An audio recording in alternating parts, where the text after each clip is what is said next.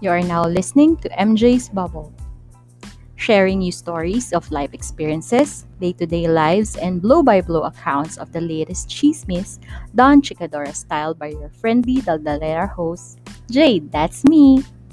Come in and join me in my bubble as we talk, laugh, cry, and learn in today's episode.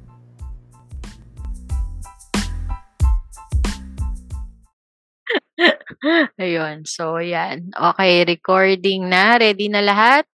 Okay. Recording in 3, 2, 1. Hello, everyone. Hello, Bubble Mates. Welcome to episode 105 of MJ's Bubble.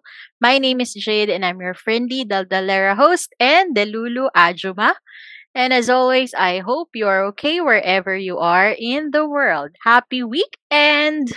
At sa mga pinalad po, happy vacation dahil sa super long weekend. Sana lahat may leave, no? At sana all pwede mag-leave. May leave pero hindi pwedeng mag-leave. Ayon. At dahil katatapos lang ng Onda season, naglabasan yung mga episodes at mga kwentong nakakatakot, no? Tsaka maliban sa on the season, katatapos lang ng local elections dito, no? Tsaka naglabasan din yung mga nakakatakot na realizations na only in the Philippines talaga. anyway, so kaya pala yung undas nakakaiyak kasi nakal pag binaliktad mo siya sad.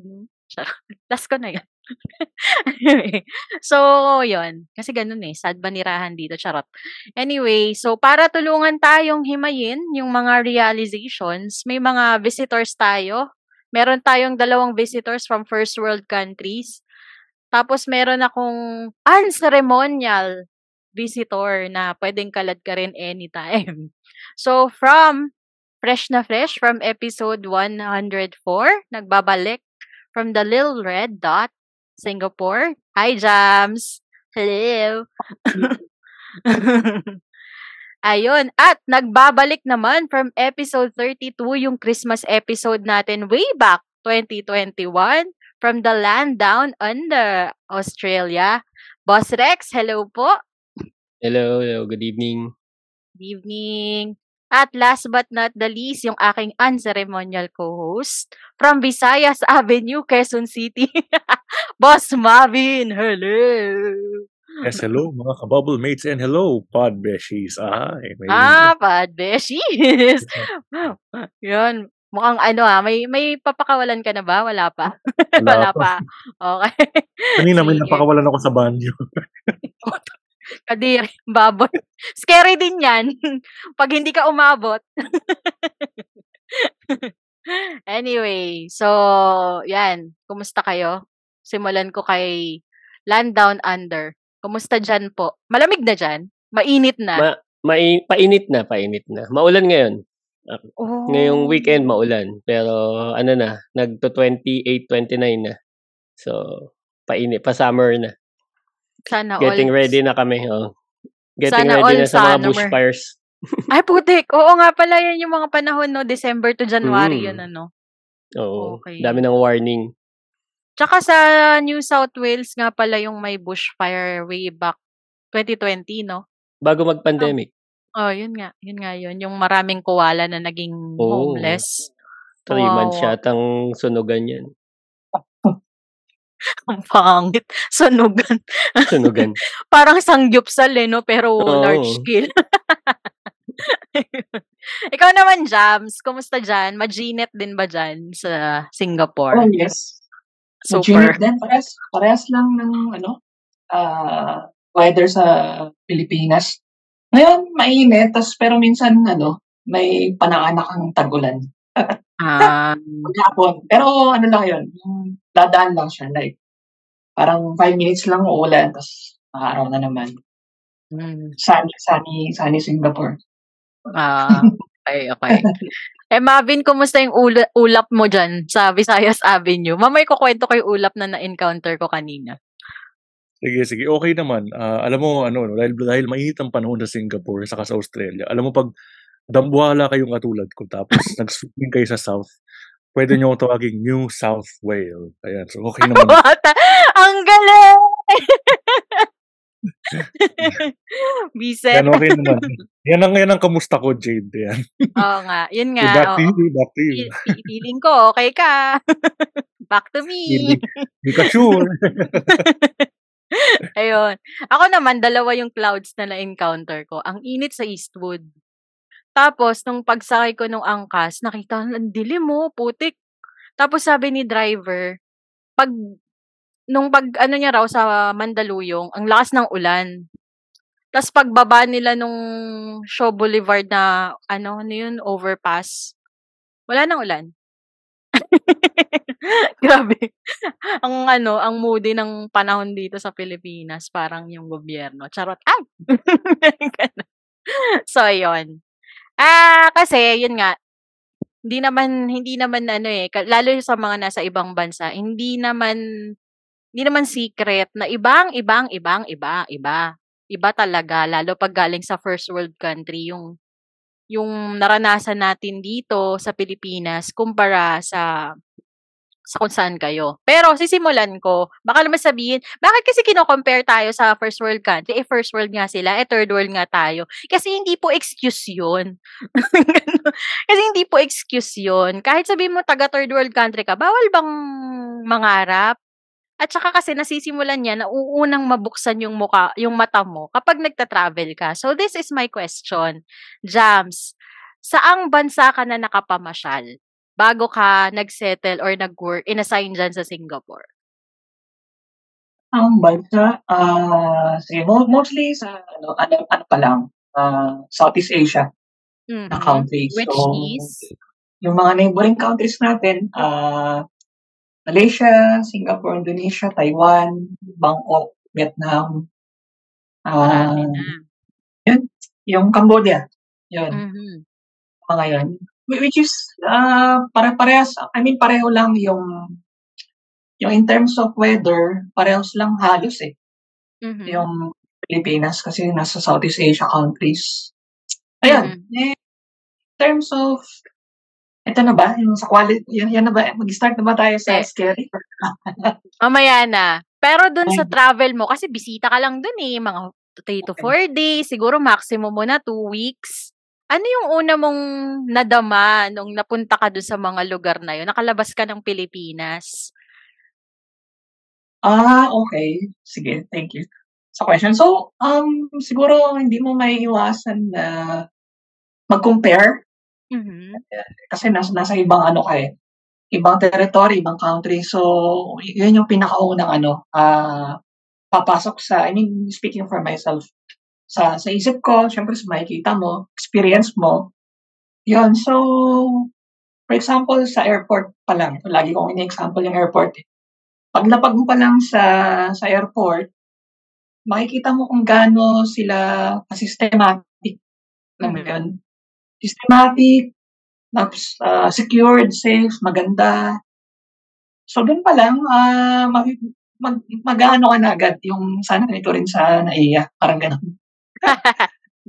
and then, and then, ah, ayun nga, kagaya ng nabanggit ko last time, yung, yung airport nila is parang hotel. Literal. Mhm. So, kami, example ko lang dito sa ano, sa Singapore. So, hin- hindi siya, hindi siya airport na airport lang kung usapang airport lang eh. Parang hotel siya. Yung Mhm. itsura niya.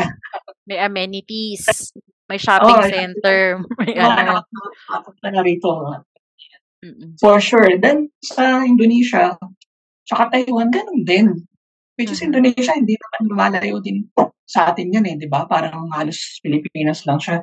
Pero nung last na punta ko, be- before mag-COVID, yung last time, ang ganda na rin ng airport nila.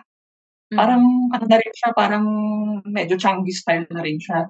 Mhm. So, papaisip ka na lang, parang napag-iwanan yata tayo sa Pilipinas. So, Mm-mm. yun. Yung mga the basics na ay compare mo Oo. pagdating sa yun. Sige, mag mag-ano tayo dyan sa airport. Sir Rex, hello naman. Hello. fresh na fresh mula sa kanyang travel sa Japan. Mm-mm. Yes. Yun. Nag-Japan, tapos nag-layover kami dyan sa NAIA for 18 hours. Yun nga. Ang Wow. hirap ng sistema. So, alam mo yung nakapasok na kami, naghihintay na lang ng boarding, tapos papatayuin ka pa, papalabasin ka, kasi harangan daw nila yung waiting area para dumaan uli kami sa x-ray. Tapos, tatawagin kami para buksan namin yung bagahe na supposed to be diretso na dapat yun kasi layover lang naman eh. Pero kailangan namin buksan sa kanila kasi isuswab daw nila. So, alam mo yung hassle, di ba? Nagpapahinga ka eh. Mm.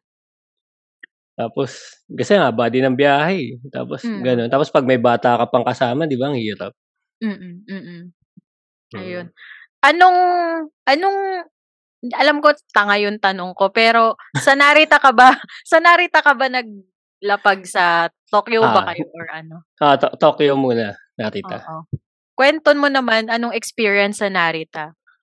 Ang ayos, ang bukod sa polite yung mga Hapon talaga, Mm. Ang ano nila, yung maayos yung pila, may Mm. pagtatanungan ka pag naliligaw ka.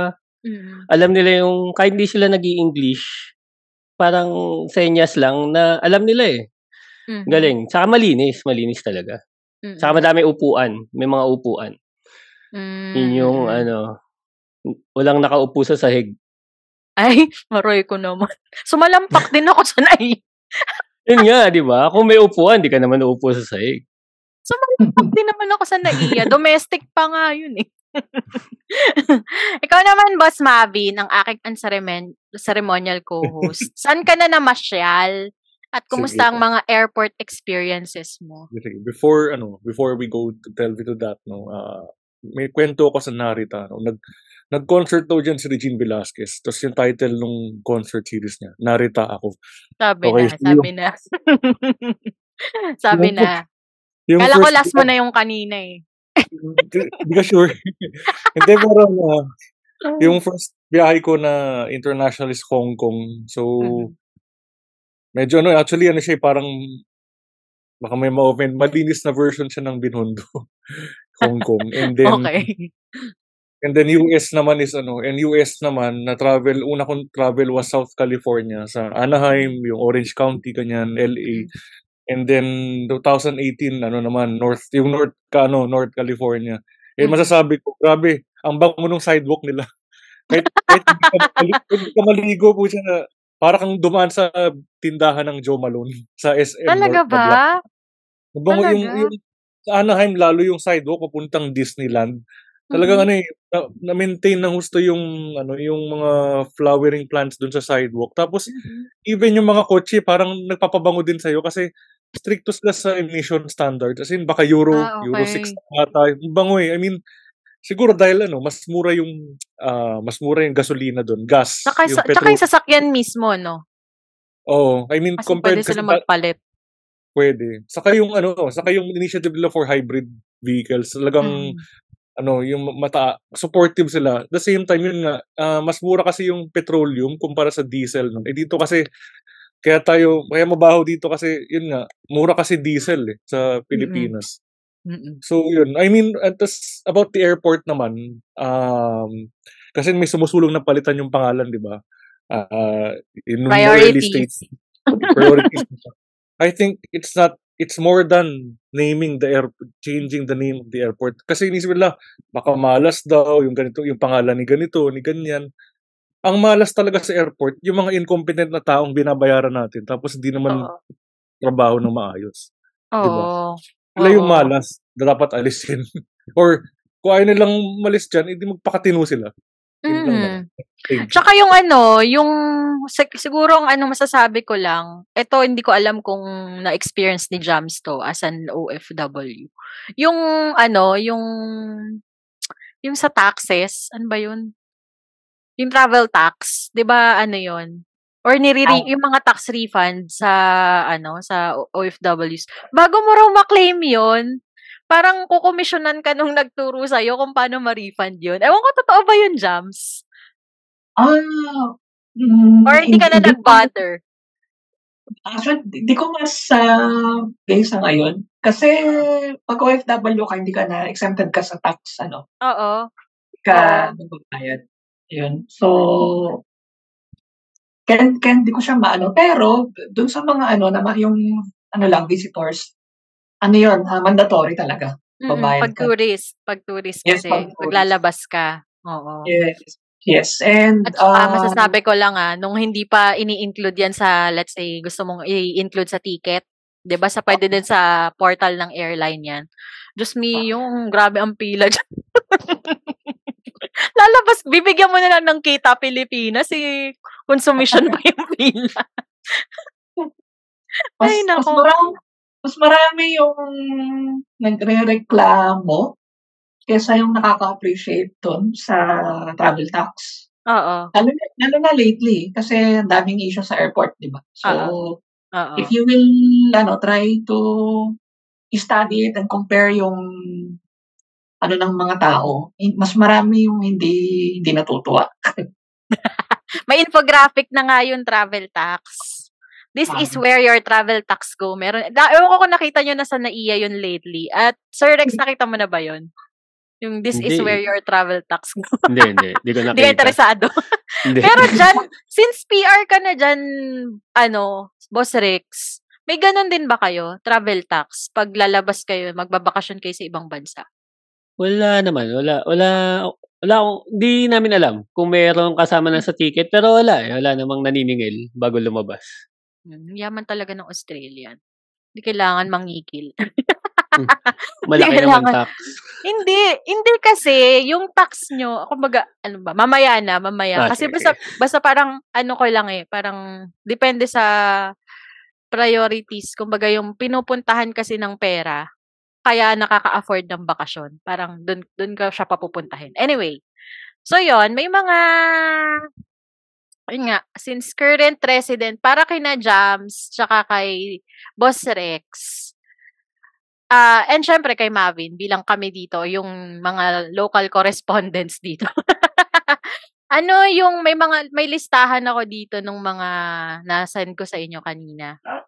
Ano yung masasabi ninyo, kayong dalawa naman, mga nasa labas, based sa nakikita ninyo sa news, since ano, since 'di ba nakikibalita na lang muna kayo for now, ano yung masasabi nyo dito? Unang-una, yung job qualifications versus um, yung papasukan as entry level dun sa specific or particular field plus sweldo. Simulan mo, Jams. Bilang IT ka. Sa atin, sige, job qualification entering the workforce education. Sige. Sige, so, so, so sa Pilipinas yung ano no, yung, oh, yung tanong. Oh, oh. Sige. So, I think, um, frankly speaking ha, uh, hindi pa rin, I mean, hindi, hindi sabit tatanggalin ko yun pa rin. Hindi talaga competitive mm-hmm. yung yung yung pay dating sa atin sa sa Philippine setting. Hindi siya, I mean, in, in my own ano, uh, opinion and uh, experience. Why?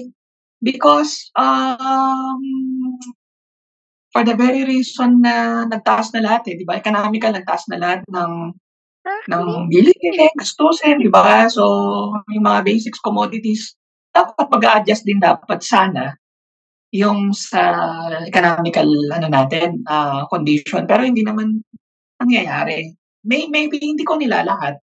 Hindi ko nilalahat kasi merong mga private companies na ano eh, na maski na uh, inflation sa, sa Philippines or maski na hindi maganda yung GDP natin, continued pa rin sila sa sa increase which is maganda, 'di ba? Mm-hmm. Pero pero again, this these are the western or global companies. Mm-hmm. Which is yung ano, yung mga kagaya ng uh, Dell, mga ganon, HP, uh, Thomson Reuters, mga ganon. What if local companies na Philippine settings? Sample, uh, SM, uh, ganyan, yung mga nasa middle, ano, SM Robinsons, or ano, may, may, may mga friends ako na who work for these companies and pag tinatanong ko sila, wala akong ano eh, naririnig na nag-increase or ano, panay ano, panay panay dying. sa example na lang, kulang yung, yung 1,000 na yan, wala nang value. So, y- y- y- yun yung parang mga ano nila example. So, what if may family ka na, di ba? So, makakabuhay kaya yung 1K in one week, you think? Kung Bakit? meron, Sabi ni Mami Neri, pwede naman daw. Grabe kayo. siguro, I mean, I mean, just an example lang. Siguro kung ibabalance mo lang siya, ah for me, dapat, kapag ka ganun yung nangyayari sa economy, dapat mag-adjust din yung, ano, yung, Sweldo. yung sweldo, yes. ah, in- more important. Kasi, ang pinakakawawa dyan is yung mga nasa, sabihin na nating laylayan ng, ng lipunan, di ba? Yung mga, al- alam nyo na yun. So, pinaglalaban ni ano, Madam Lenny. Ay!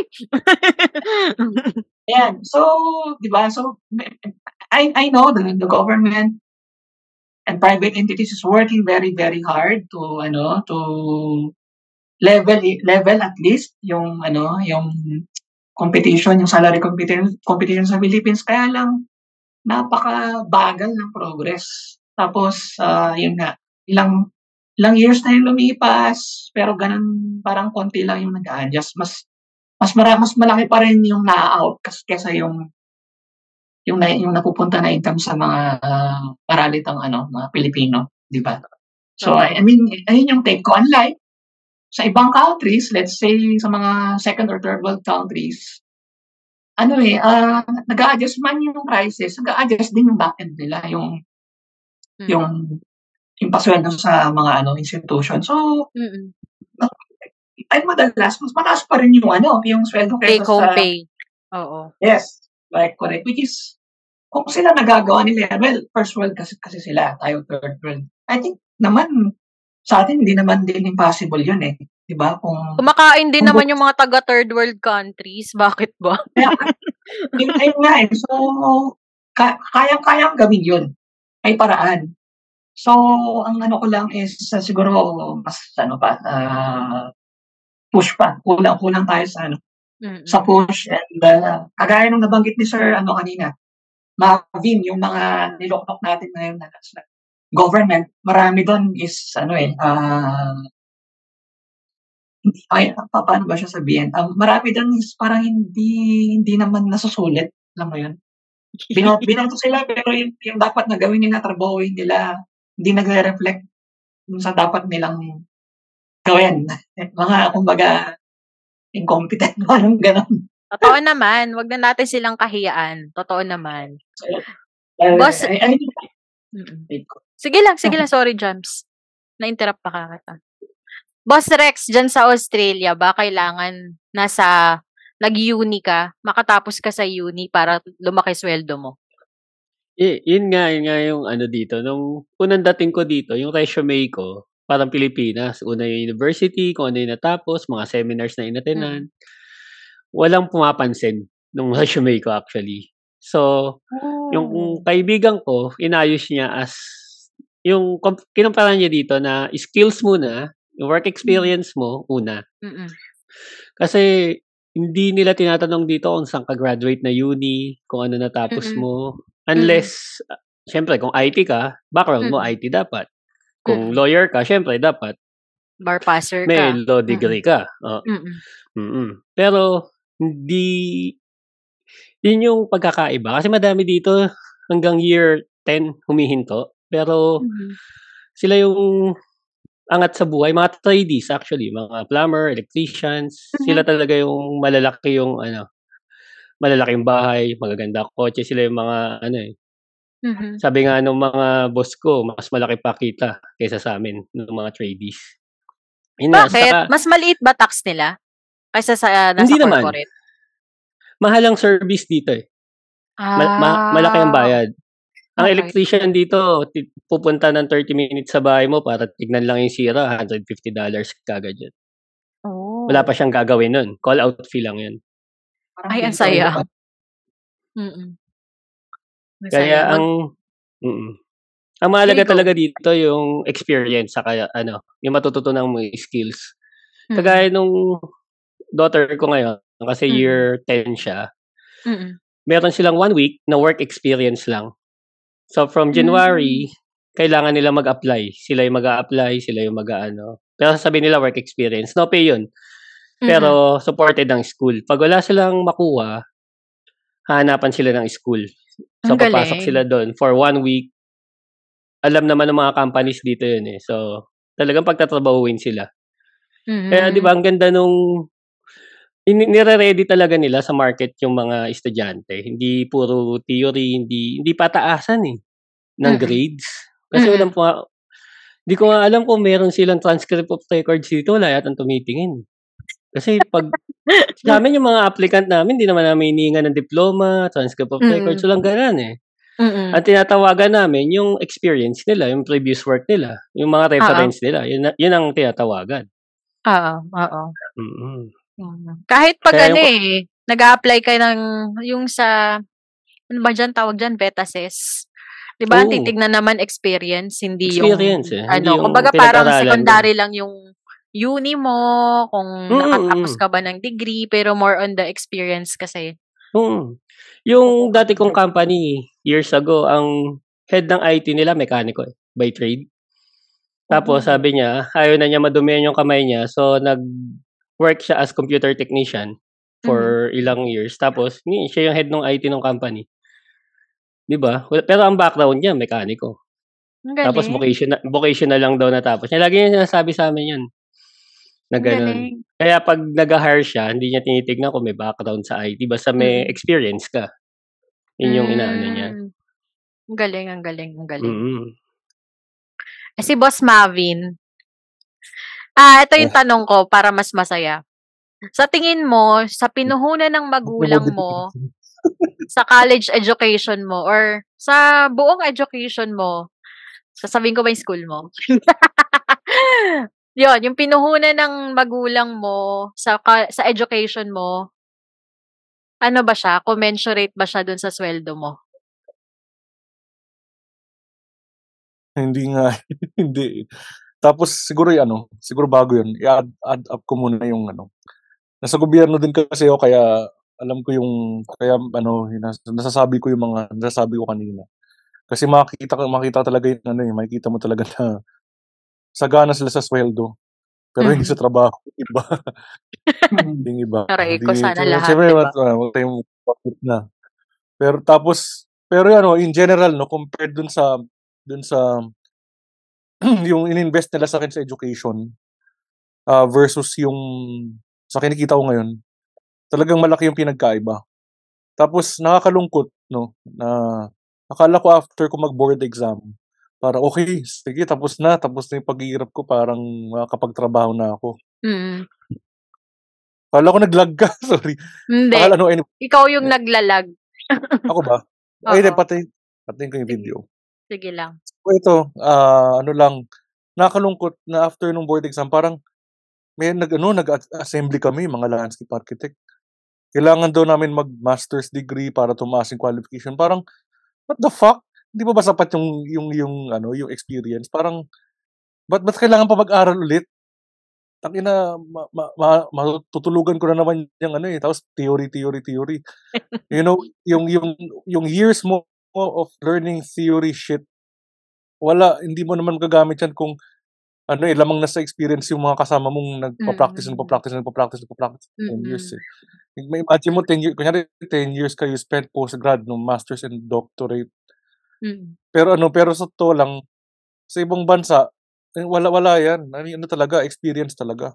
Mm. Yung ano, kaya natutuwa ako dun sa ano, natutuwa talaga ako dun sa ibang bansa na ano na talagang on the ground sa mga sa skills kasi dito sa atin Mm. what matters is what is written on paper eh. Mm. Pero sa totoo lang, marami mga na-appoint, marami Mm. na certification, mga kumbaga sa sundalo, gusto nila eh, maraming medalya. Pero yung Mm. pala, hindi pagputok ng baril, hindi para marunong nga ganyan. Mm. I mean, I mean, hindi, I mean, syempre, hindi, in- sa sundalo, hindi naman, ah, hindi naman totoo yun dahil nauuna yung battle, ano eh, experience. Pero, ibig ko sabihin, sa atin, cred, ano eh, credentials, more Mm. than, more than character and the skills. Tsaka skills. Kaya maraming na-appoint, oo, maraming na-appoint dito, mga officials na, kesyo may PhD, kesyo may masters, sila na yung qualified. Pero, Mm. pagdating sa mga meetings, balagoong naman. If you know the term balagoong, mag-maintenance na kayo. So, balagoong, I mean, ano talaga, yung, hindi marunong, walang alam. Olats. Parang Olats theory, talaga. theory, pero ano naman, pag tinanong mo kung ano ba talaga yung problema, hindi nila ma-explain na maayos. And kina, ano talaga eh, and dahil puro theory nga yung mga na-appoint, puro magaling sa theories, hindi nila na itatranslate to sa mga laymen, sa mga ordinaryong tao. Mhm. Exactly. Sabi nila, gumaganda na ekonomiya, ito pati hindi ramdam ng tao. 'di ba? Kaya nga nakatakot maniran sa Pilipinas. Yun, na-connect. Yun, na-connect mo, no? Nakakatakot maniran sa Pilipinas. Because Mm. hindi naman ramdam yung sinasabi nilang maganda economy. So, yun Eh, naman. ayan na lang, in addition dyan, kasi yun nga, yung skills versus credentials. Ang mahirap dito, kahit nga bugbog ka na sa experience, as in, kahit first job mo yan, dyan ka na, tapos naungusan ka ng, na isang biglang, big, nag, pumasa sa board exam. Siya talaga yung makaka-qualify for promotion, tsaka yung ano, 'di ba? Hindi ka talaga magko-qualify lalo kung hindi ka naman graduate or hindi ka ano. Kaya nakakalungkot kasi sa kumpanya namin maraming ganyan. Initially kasi yung kumpanya namin, nag-absorb sila kahit di graduate, nag-absorb sila parang from agency, na-absorb nila sa sa let's say do sa company mismo. Tapos may ano siya, pero may certain time na hindi na sila kumukuha ng hindi graduate. Tapos, makuha ka man, nakasama ka man dun sa batch na hindi graduate na inabsorb nila, mahirapan i-justify yung promotion mo. Saka top schools pa din ang hanap nila, di ba? Top four schools eh. Oo. Yun, yun, yun lagi, lamang, lamang yung graduate ng Ateneo Lasal eh. Mm-mm. Di ba? Compared sa gumraduate sa province. Mm-mm. Kahit na mas marunong yun. Mm-mm. Pero ano ah, um, depende na rin ngayon sa ano. Ako kasi, sorry. Ako, taga PUP ako. Pero may habak, may ano ko, may bias ako sa aplikanteng taga PUP. Pero hindi lahat katulad ko. Tsaka mas ano ko, mas siguro nga ah, na ano rin sa character ko na tinitignan ko yung credentials. Pero kasi like ngayon may mga ini-interview ko. Pag nakita kong walang substance yung okay, malaude ka sa ganito kaso nga lang yung experience mo hindi naman talaga mag-fit dun sa hinahanap ko. Ay, sorry. Hindi ko kailangan ng laude. Kailangan ko ng digital ano, digital artist or ng ano graphic artist. Hindi ko kailangan ng laude. Parang ganun. Ganun yung eh sana lahat ganun, 'di ba? Hindi naman eh. Yung iba talaga natingin sa ano eh, natingin sa credentials. So ayun. Hmm. May Saka ano, nagsab- yun nga, eh, yes. problema. Ay, sorry. Go, sorry. go, go, go. Ang problema kasi sa atin, parang we put our effort sa sa maling pag-e-effortan. Kumbaga, aral tayo ng aral. Parang para saan ba 'tong pag-aaral natin, 'di ba? Parang Mm. 'di ba, to get good grades. Oo. Pero 'di ba eventually makakalimutan natin 'yan kasi tapos na eh. Uy, tapos na naka good grades, may good grades na ako eh. Tapos Mm, wala, mm. hindi natin na-apply. Parang yun yung nakakalungkot kasi ang ano, ang ang ang aim mo para mag-aral is to get good grades. Parang, ha? Anong, ano? Mm. Anong, ano? Mm. Yun ba? Parang yun lang. Yun lang yung nakakaano dito sa, sa, sa bansa natin. Sorry. pero ayun. ano ah, para lang sa mga makakarinig ah, baka may nakikinig na bata. Hindi namin sinasabi dito na huwag kayong kumuha ng good grades. Kasi kung yan ikakasaya ng buhay nyo, eh good, well, and- well and good. Kaso nga lang, kung dyan kayo masisira yung Oh, ang- quality ang- of life ang nyo punto- dahil ang sa... namin Oo. ang sinasabi dito, pagdating ang sa punto corporate namin is, world, ano, is may matutunan kayo doon. Hindi yung Oo. lang. No. ang Yeah. ano dito, pagdating sa corporate world, wala silang pakialam sa uno nyo. Yeah, yeah. Sa- ako may may konting ano ako take. Oo. So sa so sa Philippines ah, mas ah, I mean ba- based sa ano ko to observation siya sa baka narinig na ng mga feedbacks. Mas marami yung natingin sa labels kaysa sa experience. Yan Totoo. atin. In, in reality, True. True. True. fra- frankly spe- speaking, mas maraming tumitingin sa labels kaysa sa experience. Like, is- example na lang, sa mga universities, kung kung graduate ka ng mga UAAP or NCAA school, mas mas unahin kang kukunin kaysa yung nag-graduate ng province. Totoo yun. Mm-mm. Totoo yun. Totoo Mm. yun. Ah, hindi sa ano, hindi sa kino-compare ko siya, pero karamihan ng mga companies natin diyan sa Philippine setting, ganun ganun yung parang ano nila, ah, mindset. Na Mm. wala pang masyadong experience yun, pero kumuha ng masters or PhD, mas ma-priority pa ma-hire yun eh. Kesa yung ano, yung mas may experience. Yung tipong walang ginawa kundi mag-aral. From from college, nag-board na agad, tapos nag-masters, tas ano, tas walang experience. GG. Ayan. Kaya Dumating nga na ano eh, napapansin nyo pa. Ay, Go. sige, sorry. Go, go, go. Imbis na, let's say, di ba, di ba maraming state university sa Pilipinas, like, kunwari, Tarlac State University, Bulacan State University. Ang nangyayari ngayon, nagba-branch out yung mga top four universities.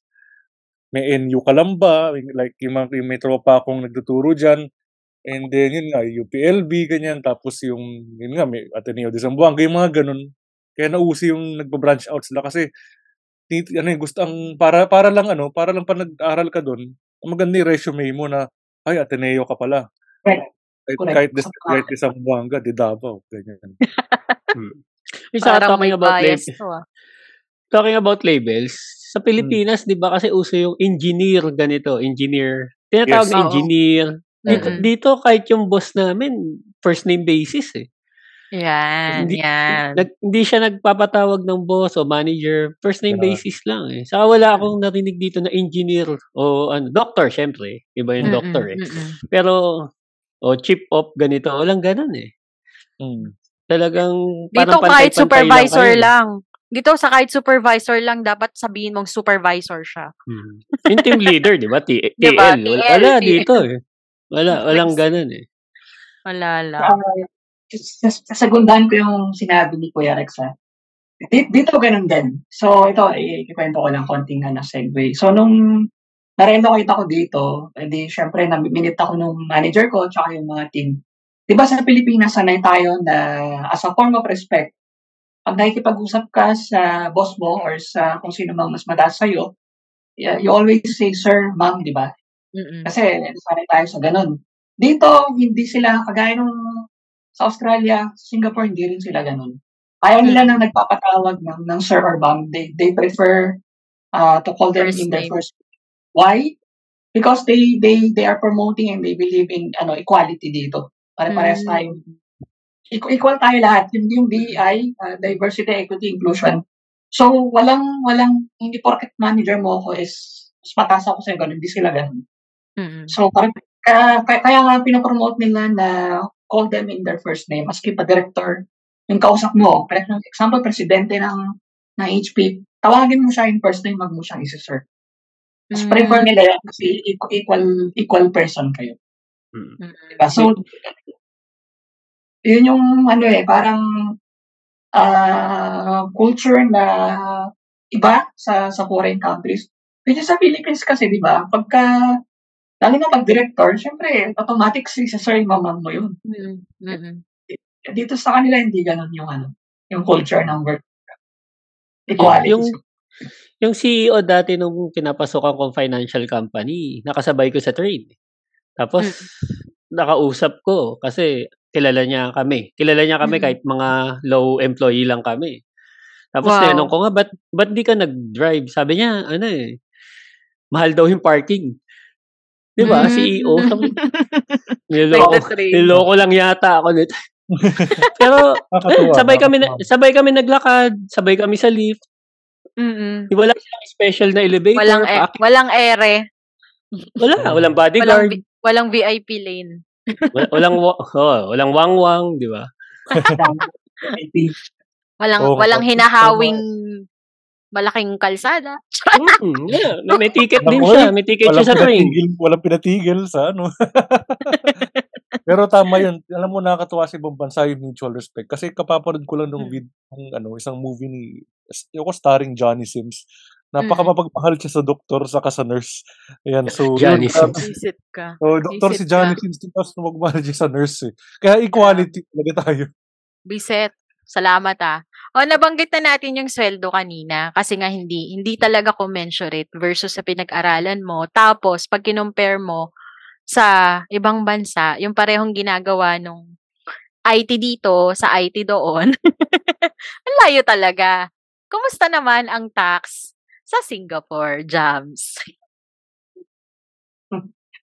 Ah, I, I think dito, um, masasabi ko, ano naman, sulit. Sulit siya. Eh, Pero yung tax rate muna, tax rate, magkano? ano siya, depende kung anong klase kang holder. Kasi naka-divided yung ano eh, yung passes dito. So, merong apat na klase ng passes. Mhm. Uh, uh, work pass, S-pass, EP, EP or employment pass, tapos PR. So, yung apat na yan, magkakaiba ng bracket ng passes Mhm. yan. Kasi magkakaiba rin yung yung salary salary grade by Mm-mm. percentage. Mm-mm. So, mataas. Mataas siya. Pero kasi kahit na mataas, mataas din naman kasi yung pasweldo dito.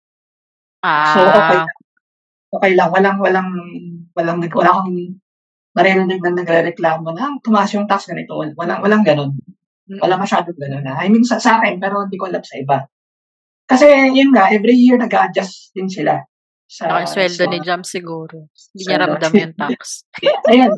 And then, wa- ayun nga, ah sulit naman din kasi, kasi kitang-kita mo naman, nararamdaman rin. Sa paligid, sa labas na lang ng bahay mo, mararamdaman mo na yung tax mo. Sa services of goods, infra, healthcare, and everything. Ramdam na ramdam mo siya eh. So, sulit talaga yung, yung binabayad ng tax. Mm-mm. Diba? Like sa atin kasi, ang laki na nung binabayad mong tax, hindi mo pa gaano ramdam. Kaya maraming galit eh. Na- Naintindihan ko naman yung ano ng Pinoy eh, na itong official na to, ganito, ganito, to, ah, gumagawa ng kalo, kalokohan eh, tax niya. Sinis, ay, yung tax natin sinisweldo niya. So, totally nakaka- nakaka-relate doon. Tapos isa pa, is ah yung taxes dito, set setting dito, hindi siya parang sa Philippines na everyday, kinakaltas na nila. Hindi siya ganun. Oh. Ikaw magpa-file. Ano siya, every year siya. So, kunyari for this year, di ba? For, for this year, 2023, ang ang filing nun, 2024, paminsanan yun na darating sa'yo. So, malaki siya. Pero, hindi yun obligated na bayaran mo na lahat agad-agad. Pwede mo siyang installment.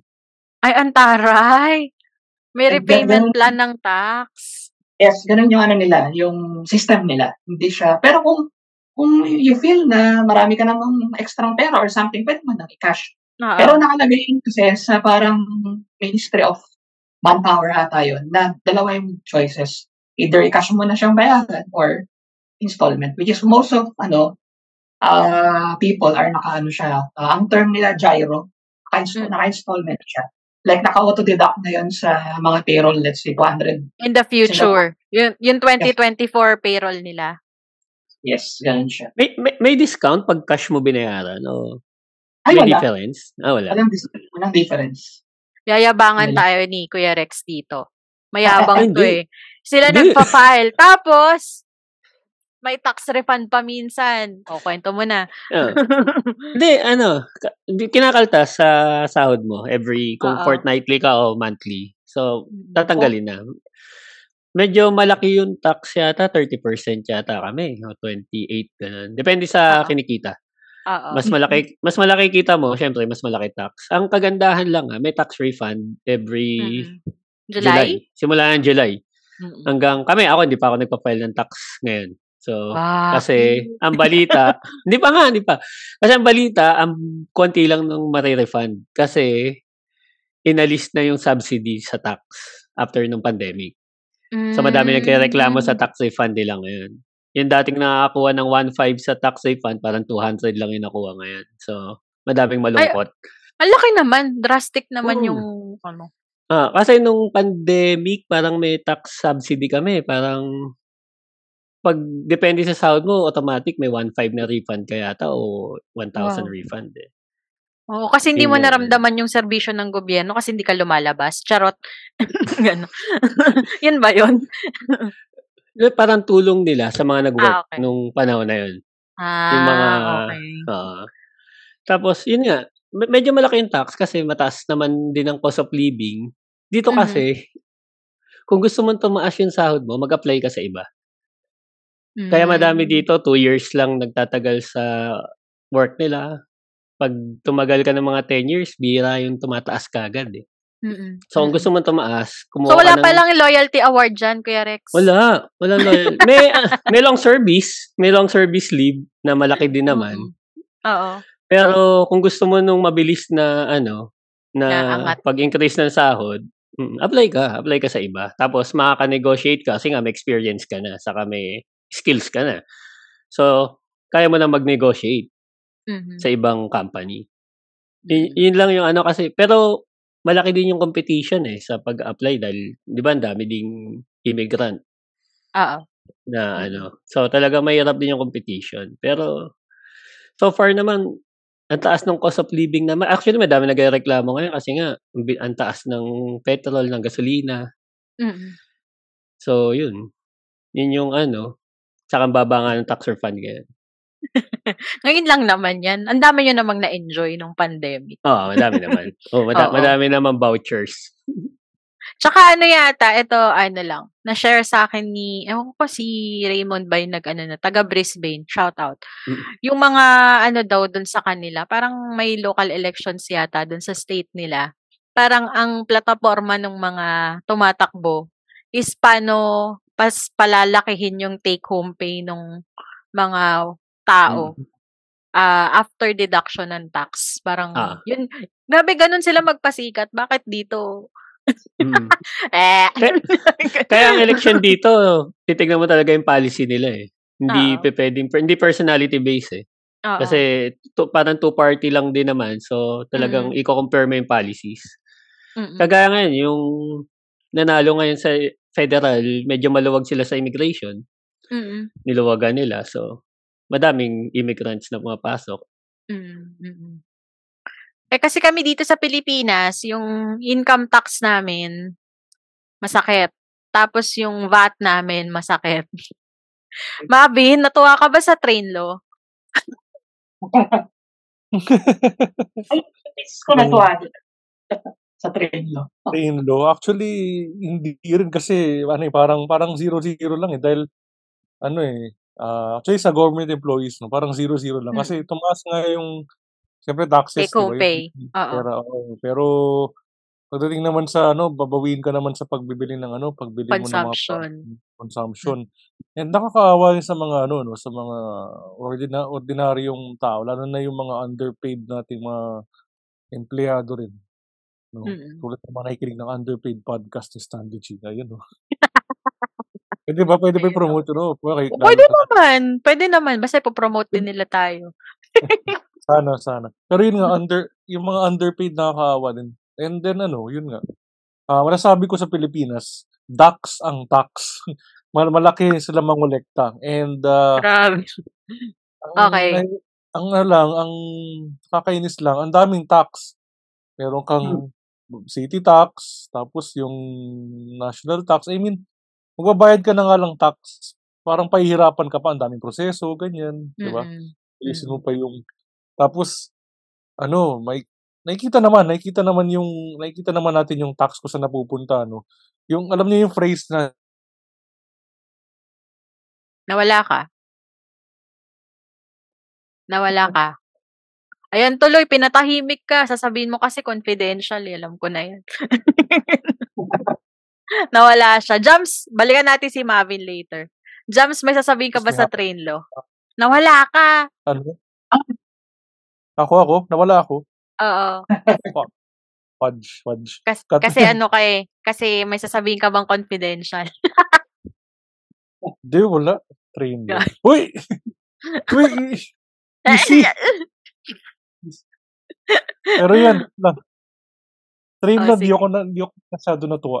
Kasi di Okay. naman, di naman ako direct beneficiary yan eh. Buang. Minsan kawawa rin yung taong, taong, taong bayan ng kawawa talaga. Mm. Cost of the taxes not felt. Yun lang. Mm. Si Jams may sasabihin eh sa train law. Inabutan mo pa ba yon? Inapa, inabutan mo pa bago ka na-assign dyan? Oo, oh, nabutan ko 20, Duterte time yun, di ba? Nag-start yung train law. 2018 yata. 2018. And na, nabutan ko siya kasi yung misis ko is uh, working for government. So, sa DepEd siya. So, yun. Ah, nung, nung in-interview ko sila ng mga magtutropa na teachers, masaya sila kasi nung, nung time na yun, ah, nung first, tatlong trenchment yun eh. So, yung first, yung first trench is nawalan na sila ng ano, ng tax. So, buo nilang nakukuha yung ano nila, yung sweldo nila. Then, Oo. pangalawang trench is yung naging increase, naging increase naman, nag, naging increase na yung sweldo nila.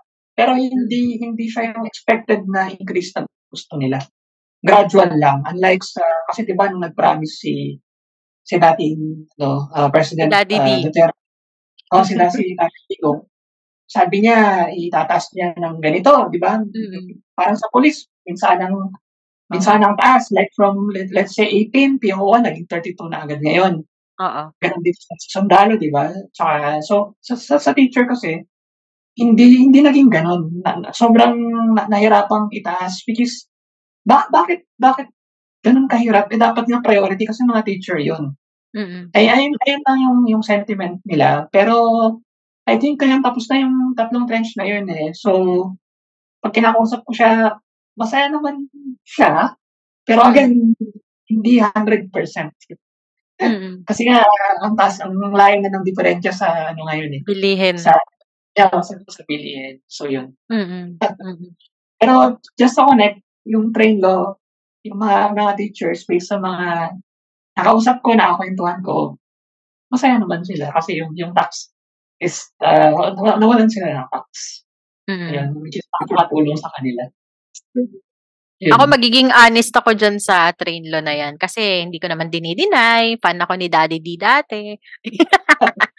Yun. Ano, tawag dito, initially, kasi nakita ko talaga yung, ang laki talaga nung difference. Parang, kasi sa company namin dati, yung first half, or let's say, yung 15, nasusweldoin mo sa 15, walang tax yon Tapos, pero, humanda ka sa 30th. Doon, ikakaltas lahat. So, pag nung na-experience ko yon na-experience ko ng one year na talagang yung 30th ko, maiiyak ka talaga kasi kakalahatiin niya talaga yung take-home pay mo dun sa 30th na sisweldohin mo. So, nung nag-take effect si train law, hindi na siya kalahati. One-fourth na lang siya. So, masaya na yung 30th ko, di ba? masaya na, medyo masaya na, nakakabuhay na ng pamilya, walang one cut-off. Mga ganon. Tapos, pero, tapos yung pangalawang e- effect pa yata ng train law, kasi di ba dati, yung 13th month pay, parang,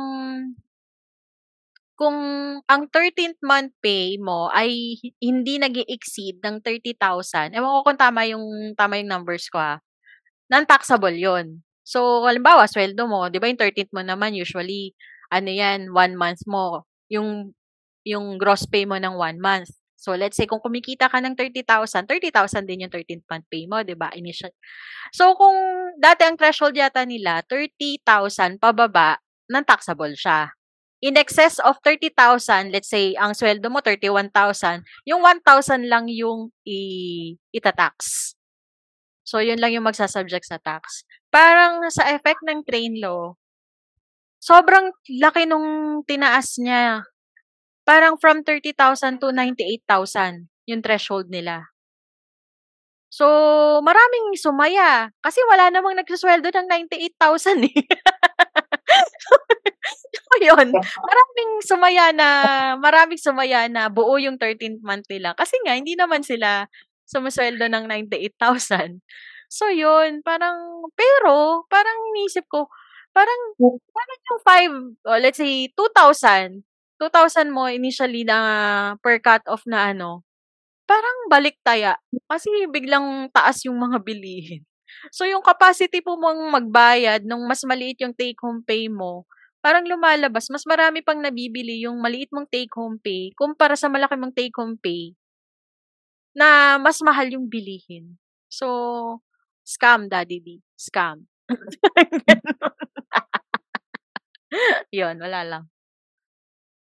I, I, I think sa government, sa government is, uh, mas, uh, ayun nga, mas, mas nabil nila kaysa sa private na employee yan, yung train na yan.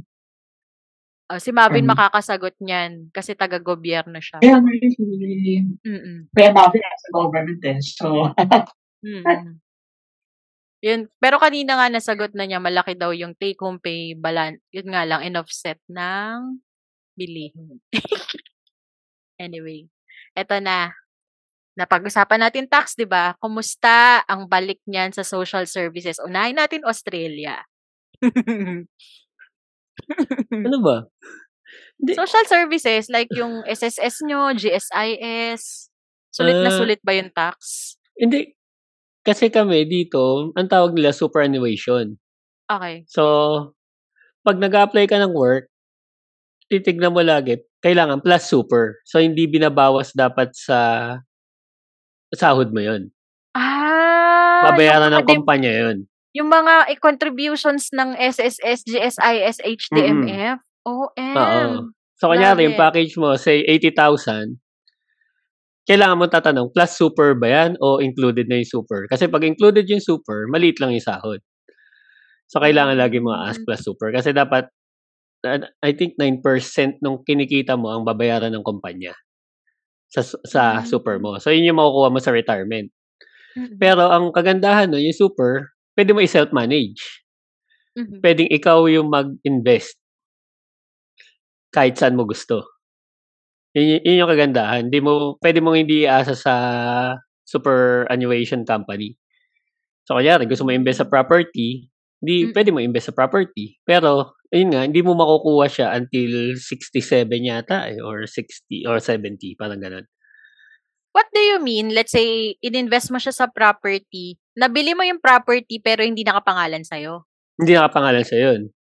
Gagawa oh. ka ngayon ng oh. company para yung asset hindi uh, parang parang, parang escrow account escrow oh, account. parang escrow account oh. so mm-hmm. may gagawa kayong company na under your name pa din pero hindi part ng normal personal na assets mo. mo. Oo, ng personal assets. Oh. Yan. Pwede mo i-self-manage. Pwede mo ikaw mag ano eh, pwede mong ilagay sa sa stocks, ikaw ang mamili kung kan, saan mo gusto. Pero mostly kasi mga tao, hinayaan na lang sa superannuation company nila. So, mm, pipili ka Tapos lang sila kung... maglalaro. Sila yung fund manager mm, sila maglalaro. Mm. Pili ka lang kung high risk, medium risk, o low risk. Mm. Ganun lang. Pero yun yung kagandahan dito. Di, di ba sa Philippines, SSS, kakaltas pa sa sahod mo. Mm. Dito, ne- negotiate mo na plus mm. super. Mm. Hindi pa pwedeng kasama sa ano. Mm. Mm. Mm. Kasi di lang SSS yun. SSS. May bago pa kami ngayon. Ah, ano nga yun, Mavin, nakalagay sa payslip natin, yung privilege provident fund. Provident fund. Para? Maharlika? Additional Or, retirement. Additional Pero, retirement fund. Di ba SSS na yun? Mayroon pa nga. Yung sa, yung sa amin kasi, ako, may, sumali ako ng Provident Fund sa ano sa yung sa UP Provident Fund kan. Mm-hmm. Pero ano yun, eh, hindi yun automatic na hindi automatic na may, meron. Pero ngayon ko narinig yung Jade kasi ako ngayon lang ako sumali ng Provident Fund kasi maganda yung ano, maganda yung parang well, I mean in in in the long run parang mararamdaman ko rin yung fruits of pagsali. Pero ngayon ko lang narinig tong sinasabi mo rin na isa pang hindi ko nakita sa payslip ko ngayon eh. Wala wala ito mm-hmm. payslip. Teka, I-check ko siya, no? Pero dumaldal ka muna dyan, Ma'am Jade. Tinan ko yung nakasulat sa ano. Oo. Hindi, basta parang, ewan ko nag-take effect yata to either 2021, 2022. Para daw, di ko lang, rough, ano to, rough wording to, ha? parang madagdagan pa yung retirement fund on top of the SSS. Okay. At least sa private. So, parang siyang insurance? ano, parang siyang insurance? Hindi naman. Parang, parang fund, parang nag-iipon. Mm-hmm. Pero hindi mo pwedeng galawin until retired ka. Yan ang hindi, hindi ko, mo pwedeng kuhanin. Hindi ko pa na-explore. Hindi ko pa na-explore. Yan. Basta yon dagdag siyang, dagdag siyang retirement fund. So, nakakakaltas. Pero, ini-invest din nila or, uh, ini-invest nila or iniipon lang for you? Hindi ko alam kung nilalaro din nila. Pero kasi yung... Ano nakapaloob yan? Yung investment fund na yan? Sa SSS? Hindi eh. Parang separate pa siya eh. Kasi di ba dati, ewan ko kung nag, nag ano, natatandaan nyo pa yung payslip nyo before. Di ba yung, yung mga de minimis natin, uh, income tax, SSS, pag-ibig, PhilHealth. Yan yung usual, yes, di ba? Tapos ngayon, dumagdag Provident Fund. Parang nag-take effect siya 2021. Hindi kaya. So, pr- pr- private siya? Private company yung humahawak? O government? Government. May memorandum siya na ano. May memorandum siya. Ito, basahin ko lang, no? Sorry. Balikan, nabalikan ko lang kayo. Ito, withholding tax, tapos GSIS, SIC, PhilHealth, tapos itong Provident Fix na ako na yung nag-dictate. Sa Provident Fund ng UP to ah, hindi to Oo. sa... Tapos agency fee, 50 pesos, HDMF pag-ibig, tapos fixed deposit ng Mm. credit. Um, Mm. Ito yung ito yung paid slip ko ng August. Ito lang, itong taon na to. August 2023. Mm. Pero hindi ko mahanap yung yung sinasabi mo na ano. Ano yung agency fee? Hindi ko alam, baka sa ano to eh. Sa amin, ano yata to eh. Ito yata yung ano, pagsasali ng union. Hindi mo sumali ng union. Ah, okay. Oo. So pag sumali ka ng union, mapupunta sa yung agency fee, 50 pesos. Pero yan, hindi hindi ako nag ano, hindi ako nag-apply. Matanong Oo, ko ayan. Under SSS pa pala siya. On Ah, top of. kasi SSS sa private. Mm-mm. Kami kasi GSIS. So GSIS. So, So, maliban sa makukuha mong retirement, yun, pandagdag nga siya.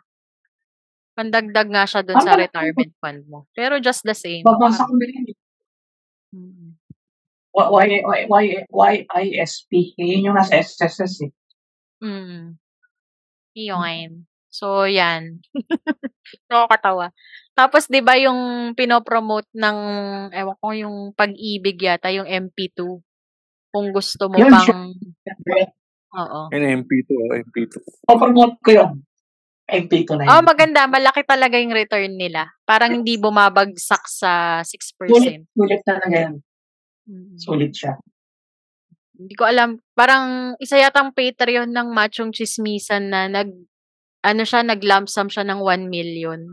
Tapos kumita siya ng 6% nung, nung ginamit niya. Parang after, pero nakalock in yata yan ng 5 years. Pero maganda na. Parang intro to ano, intro to investments din. Kasi bahala ka mag, ano. So, yun. Teka, on top of the mga deductions, teka, Jams, merong ano, merong hindi ka pa pala nag-share. Kumusta social services sa Singapore? Ah, kasi dito gamit ko yung ano eh, yung sa company. So, okay naman. Mm.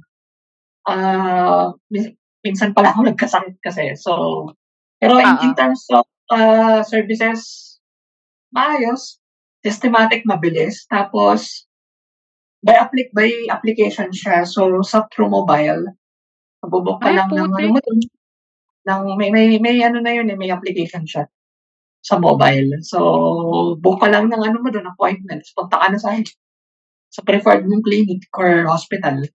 Mm. Tapos yung yung yung card, 'di ba, sa Pilipinas, ang term natin HMO, 'di ba? Bibigyan ka ng HMO, Mm. tapos may present yan, 'di ba? So sa sa, sa ito sa SG, application siya tapos yung card hindi siya physical.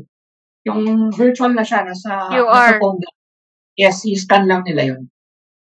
Scan lang nila. Automatic Mm. na yan. Mandi- Mandi-deduct yun sa sa ano sa health provider mo. Ang bilis. Mm. Ang bilis siya. Hindi, hindi, hindi siya, la- lahat ng visit ko, panay ano lang, eh, parang 10 minutes, 15 Mhm. minutes yan.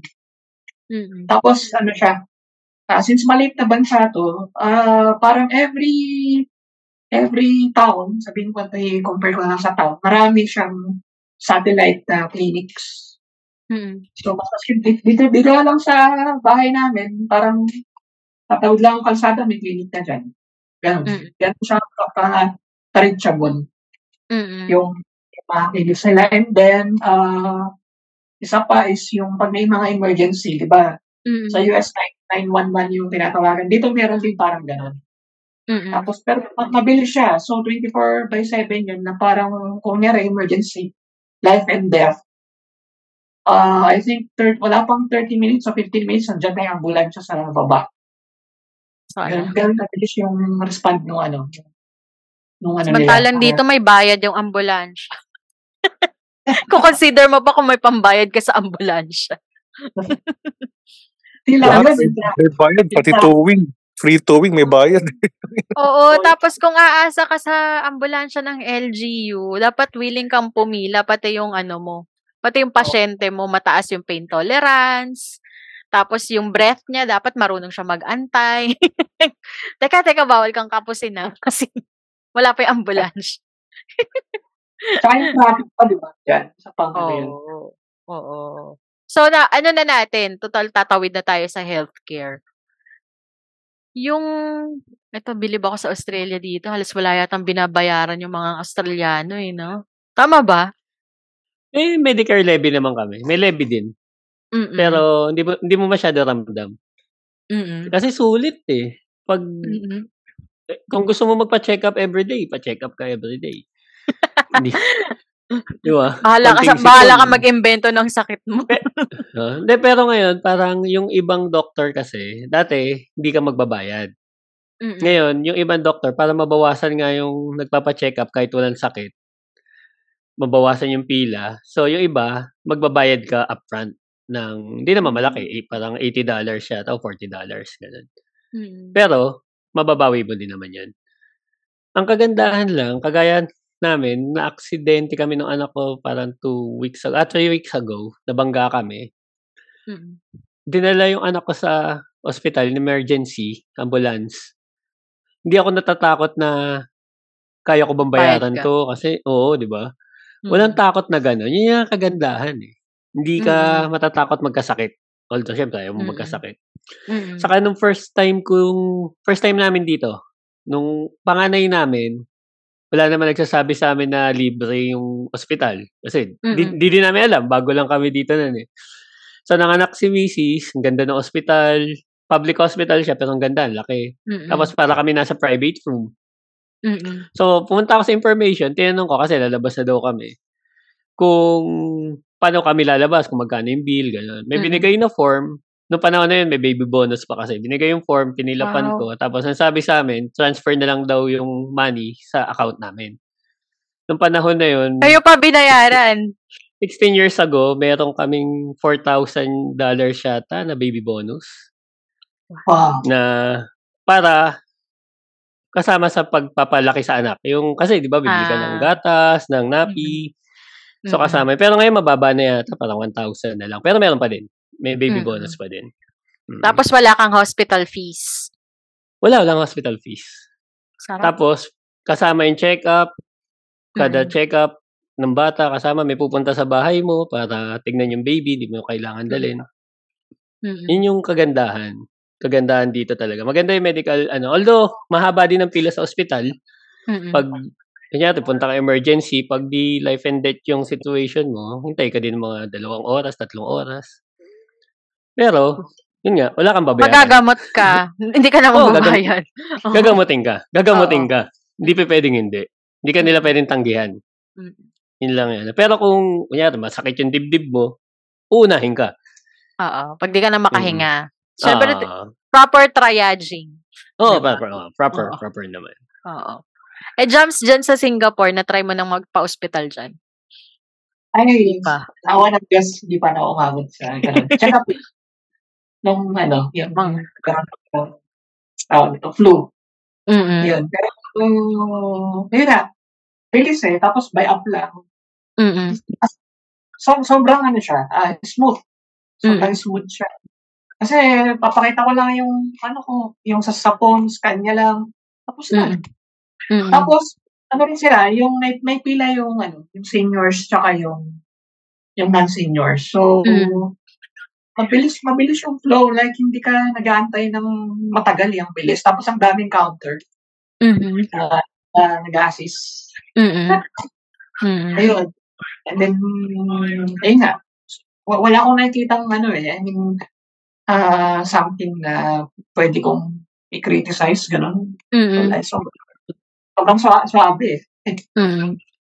May difference ba yung private saka public hospital dyan sa Singapore? Yes, meron, meron. So, no- normally, pero sobrang ano lang naman. Sobrang hindi naman nagkakalayo. Like, ah yung, yung sa coverage lang. Mostly. Kasi, like, yung sa, sa, go, sa public hospital, parang 100% lalo na pagka local ka, may utilize mo lahat siya. Kung, kung lo- local ka or, or, or PR, ibig sabihin permanent resident. Pero kung hindi ka pa PR, ah meron siyang certain coverage lang. Like, like merong mga access na na ano na kailangan mong bayaran. Unlike pagka PR ka, libre yun. Parang mga ganun, privilege Mm. pa nila. So, pagka PR ka, uh, may enjoy mo yung ano, buong services ng Singaporean government for free. Pero mm. kung hindi ka kung, kung hindi ka PR, uh, yun, kung kailangan mo lang magbayad. Mm. I- i- yun ang ano dito eh. Pag wala kang Medicare, ang mahal ng ospital. Mm. Ang mahal magpa ang mahal magpa-hospital. Yung mga tourist pag wala silang medical insurance, mm. ang, ang mahal sobra. Wala wala kang karapatan magkasakit. Ganun. Wala. Kasi ang check-up yata ng tourist nasa 180, 200. Ah, wait. Ah, medyo mahal. Mm. Mm. Kaya kailangan talaga may medical insurance ka. Oh, pag magta-travel pag, diyan. Mm, travel Ayan na, travel insurance kayo ah. Pag ano. Kasi yung mga HMO nyo, hindi e-epekto yan sa ibang bansa. Ayun. Marvin, may tanong ako sa'yo. Ano? Magkano coverage ng HMO mo? Na provided ng company? Sa PhilHealth? Ba, HMO? HMO, ano ba yun? yung ano, yung... Health card nyo? Ah, hindi ko alam eh. Hindi ko hindi ko na-check. Ay, ayan ang ano eh. Yan ang meeting. Kahit pa government agency, may HMO din? Or... Mm, malaki yung okay. ko. Ito nga, chismis ko. Mas malaki coverage nila. Depende, pero depende sa office. Depende sa agency siguro ah. Kasi, oo. Oh. Depende sa office. Kasi si si Airpat kasi nasa judiciary. Supreme Court. So, at least, hanggang ngayon, sa habang employed siya, hindi kami naman problema sa hospital fees niya. Pero one time, kinabahan kami kasi yung sakit niya, ang hirap, hindi nila ma-determine ano yung nagkakos nung ano niya, nung fever niya na hindi ma-trace-trace. Eh, matanda na siya. Tapos nagkakos, ang daming side effect, parang ang daming ano. So, hindi mahanap yung infection. As in, more than one week na kami dun sa hospital. Tapos, hindi hindi hindi basta-basta yung mga dinadiagnose sa kanya kasi nga hindi na mahanap. Tsaka iba yung PF din yung rate ng mga PF pag ganun. Tsaka hindi kasi siya pwedeng ilagay sa semi-private na room. Ganon. Kailangan naka-private ano talaga siya. So, nag, di ba nagja-jack up yun kapag ward, semi-private. May pa ganun-ganun pang oh, kaetyosan dito sa sa mm. PF eh. Kinabahan kami dun sa ano niya kasi ano, yung coverage niya 350. 350k. Umabot ng 300. 250 yata sa amin para nakita ko may memo kasi 250,000 yata. O, oh, 'di ba? Hmm. Kami sa kami yata nasa 200. Ano yun? Per year or? Per, per... year. Per year, oh, per illness. Yun yun, oh. Mm-mm. 250,000. Halimbawa, pneumonia, may coverage kang 250. Tapos meron kang heart disease, may coverage kang 250. Pero hindi siya magro-roll over kapag hindi mo nagamit. For, mm. for, for example, na, na, na overutilize yung 250, paano yung excess? Ikaw na ba? Ikaw na. Ikaw na. Mm. Okay. Um, may tanong ako, sinong naka-experience na dito ng public hospital? Dito Ay, sa Pilipinas. Dito sa Pero wala. Ako wala pa. Pero yung mga, yung mga kaklase ko na nagdaging doktor, maraming horror stories dyan sa public hospital nung na-assign sila. Pero sige, sila muna, yung mga guests natin. Guest po pala. guest natin. Kinuha. Oo. may, may, mga kaib- may mga kaibigan, ay, sige, sige, sige, Rex. May mga kaibigan ako ng anak sa ano, public hospital. Parang they they they ano lang sila. Parang day operation lang. Ng anak na umaga, pinauwi na nung hapon. Hayop, sa pabelya ba to? Hindi naman, hindi naman. Grabe, Kaya operasyon. nagugulat kami. ano, nanganak. Oo. Tapos, okay na. na. Nilinis lang. Tapos, nung hapon, nasa bahay na siya. Mm. Okay. Drive-thru ah. Drive-thru. Oh, para, para, sabi ko nga, para lang, para lang pumasok sa trabaho ah. Na-experience ko yung ganyan sa sa lying in. Pero okay naman, pinag-overnight naman kami. Sige, Jams, may experience ka sa public hospital? Experience na ako? A- ako wala, wala pa. Oh, pero, pero ano, second-hand experience, kwento, chismis. Ah, siguro yung sa nanay ko, pero yung nanay yung nanay ko nung na-hospital siya kasi nagka-UTI siya, public. I think o okey din naman, sa para province 'to, ah, province. Okey din okey naman yung services kasi ma I mean naalagaan din siya ng maayos. Yun nga lang yung yung waiting time lang, yun ang tagal. Pero in terms dun sa services ng ng nurse tsaka ng doctor. And Mm. then, isa pa pala ito, sa mga public hospital. Ah, ang daming ano diyan, eh, yung tinatawag na practice nursing ba yun? Kung nagpa-practice, Intern. intern yun, sorry intern. So so yung yung nag-ano, kumuha ng dugo sa ma ma mama ko, intern nurse siya, nahirapan siyang yung Hanapin. sa suwero, Oo. Which is parang nairita yung nanay ko kasi ang sakit na nga tapos ang tagal pa. Tas Mm. hanggang sa sa parang ano na siya, sabi niya, "Ba 'tong nurse na 'to?" Sabi, "Nurse ba talaga 'to? Parang di marunong." Tas Mm. siyempre ako naman, kami yung kapatid ko, tinanong namin dun sa hindi pala talaga nurse yun. Ano siya, yung intern nga. Tapos parang Sakit. nagkaroon siya ng konting concern kasi paano what if may may pagawa yung intern na yung pagka ipagkaloob ng Diyos nagkamali siya, nagkaroon ng nagkamali siya, 'di ba? Sabi tapos hanggang sabi niya nagawa yung dapat Oo. niyang gawin. 'Di ba, ano ba yung sagutin ng ospital yun or something, ba't Oo. nila pinapadala yung gano'n na ano, na siya yung gumawa. Sana man lang may nag-a-assist na na senior, license, oo. yes, kasi ka kaso 2 AM ng madaling araw, tapos yung uma-attend sa nanay ko intern lang. I mean, hindi hindi ko ina-advance. I mean, sana man lang is, meron Mang-ano ka siyang na, mang-ano ka na kasi malpractice talaga yun. Sana man lang may supervision. ayun, may supervision. Sana may supervision kasi what if nagkamali yun, mali yung yung nagawa niyang action, 'di ba? So magsa-suffer yung patient. And then siyempre mada-drag yung name ng ng hospital. Ang daming gano'n, hindi hindi lang sa hospital na yun namin na-experiencean, pati nung nanganak yung misis ko sa public hospital din sa province. Yung nag-a-attend sa'min, intern nurse din. Hindi hindi siya yung talagang nurse. Sa sa public hospital 'to, ah. So yun yun lang yung ano ko, yung parang naki observation ko. Which is sa atin ini-encourage nila, eh, dahil intern pa part ng practicum nila ngayon, ganyan. Ayun pa yung Pero sa nagbabayad, eh. Mga interns Oo, pa pa, nagbabayad sa pa. ospital, eh. Yun pa, pa. Imbis na sila yung bigyan ng allowance, swelduhan sila pa yung nagbabayad para makapag-practice sila. Kaya da hmm. Yes, dahil ba kulang ang nurses sa'tin or Yes, Maraming kulang ako. nurses. Kaso hindi talaga sila parang lalo sa government palakasan system, Kuya Rex. gano'n pa din? Mm. Kaya yung kung Tsaka gusto mong mag-practice kasi 'di ba hindi ka naman ano, magpa magbabayad ka. Ah, ito, magbabalik tayo sa main topic ni Jade, yung salary ng nurses dito sa Pilipinas. Sobrang bago. Ay, oo. Super. Hindi. super. Tsaka ano, hindi actually hindi naman siya limited sa ah, public hospital yung minsan yung mga malpractice ng nurse. Minsan talaga mahira kulang sa accountability yung ewan ko, ah, siguro yung mga na-encounter ko lang na nurse.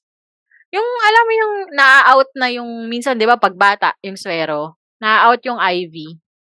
Hala, nakikita ko minsan namamaga na yung mata yung yung kamay ng anak ko, oh. Sabi ko, "Oh, paano 'yan? Paano 'pag na-infeksyon yung bata, sa ikaw ba magbabayad nung ano, nung extrang day namin kasi pabababain yung lagnat, hahanapin na naman yung infection, irere ire-reinsert yung IV." Sabi ko, "Kayo babayaran niyo ba 'yan?" Kasi ako maldita ako 'pag nasa ospital ako, eh. Kasi siyempre 'di ba kalusugan 'yun, buhay 'yun, ano 'yun, treatment. Di di rin sila takot kasi sa malpractice, eh, 'no? Kasi konti lang yung nagrereklamo. Oo. Eh, ako ba? maldita Kasi talaga ako 'pag gano'n. No. Sila mawawalan ng lisensya 'pag walang nagrereklamo, eh, kaya hindi din sila takot, eh. Mm. Tsaka kasi abala, ayaw nila ng Mm. eksena, ganyan. Anyway, eto nga, Tama. experience ako sa ano, sa public hospital. Kasi yung biyenan ko nung eleksyon, nadisgrasya siya ng isang tricycle driver. So, nung nahulog siya sa tricycle, ang unang bumagsak yung tuhod niya. Kasi dapat bababa siya, hindi pa siya completely nakababa. Ano na siya, umandar na si tricycle. Nagmamadali, eh.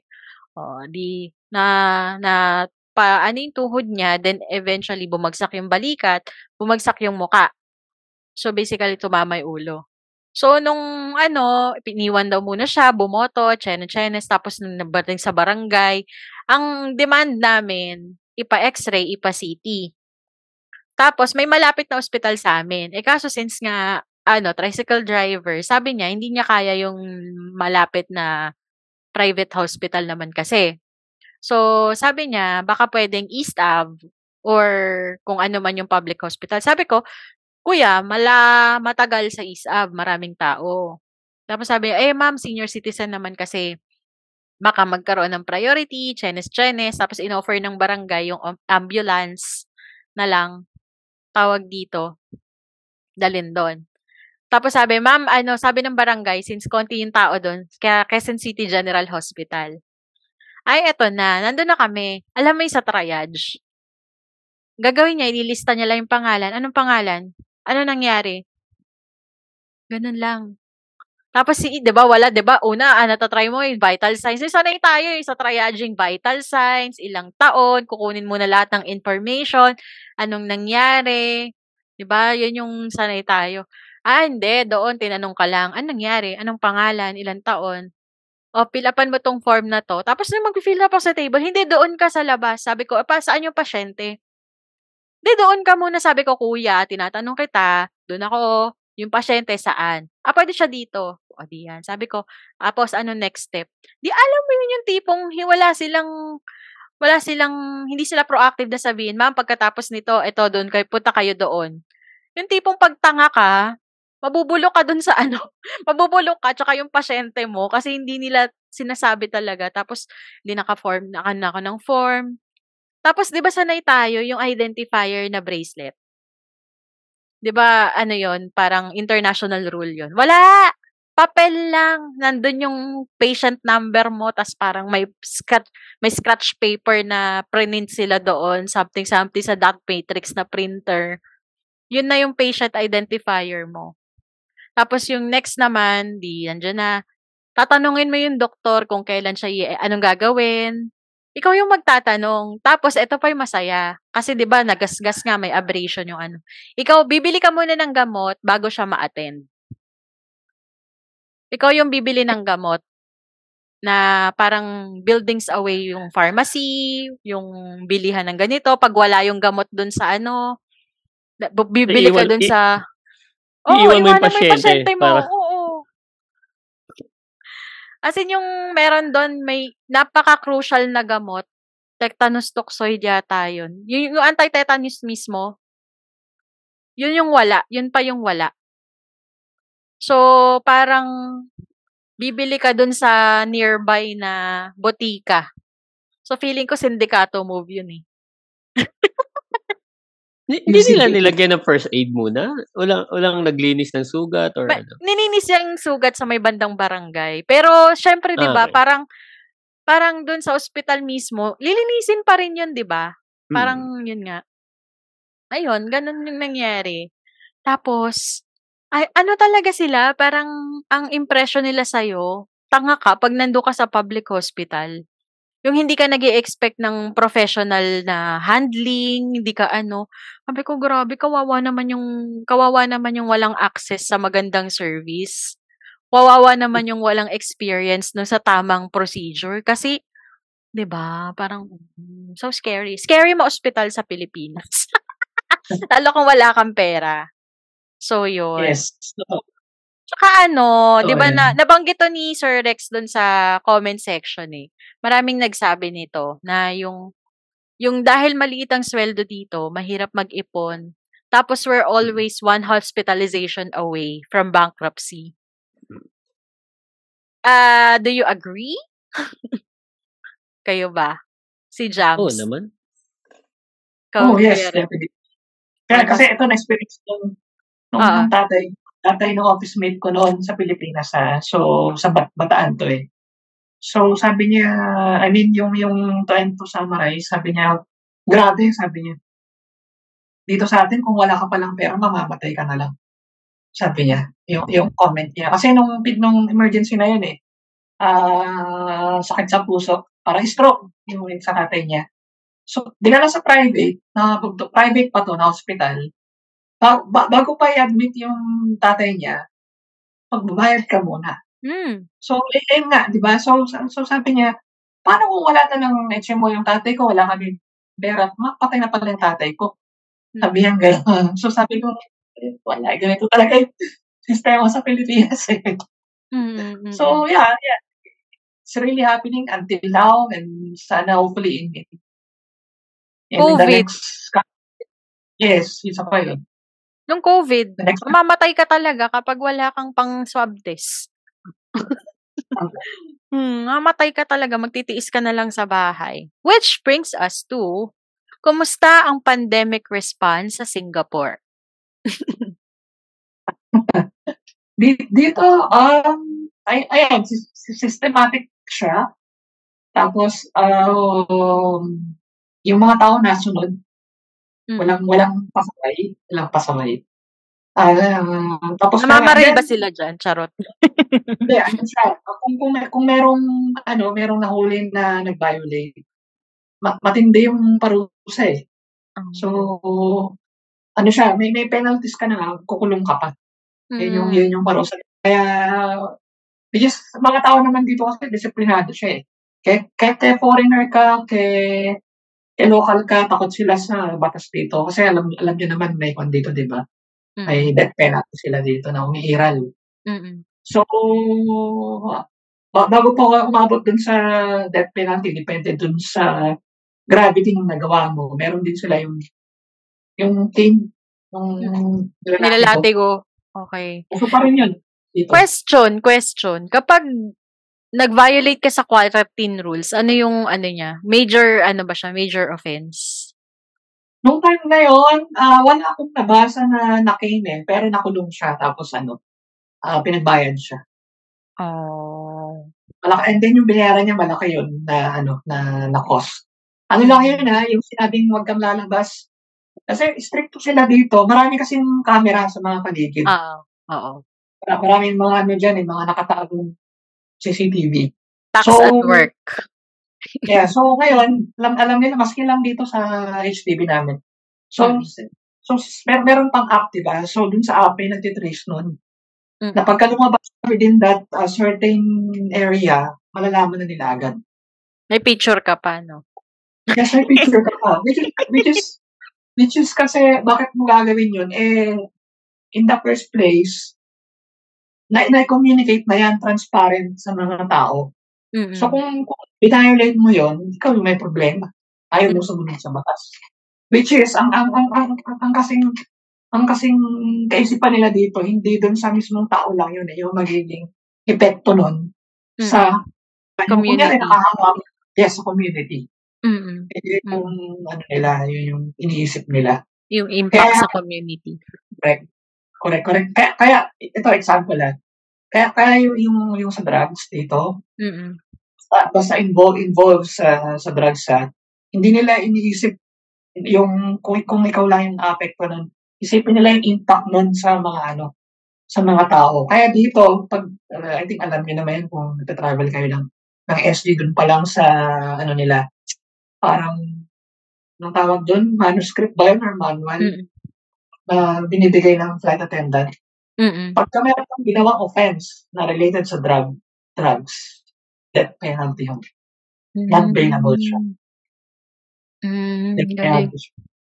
Wala. Kahit kahit pang pinu-slip mo lang, sabihin mo ng 0.0001 na Mm. grams, automatic death penalty death penalty yun.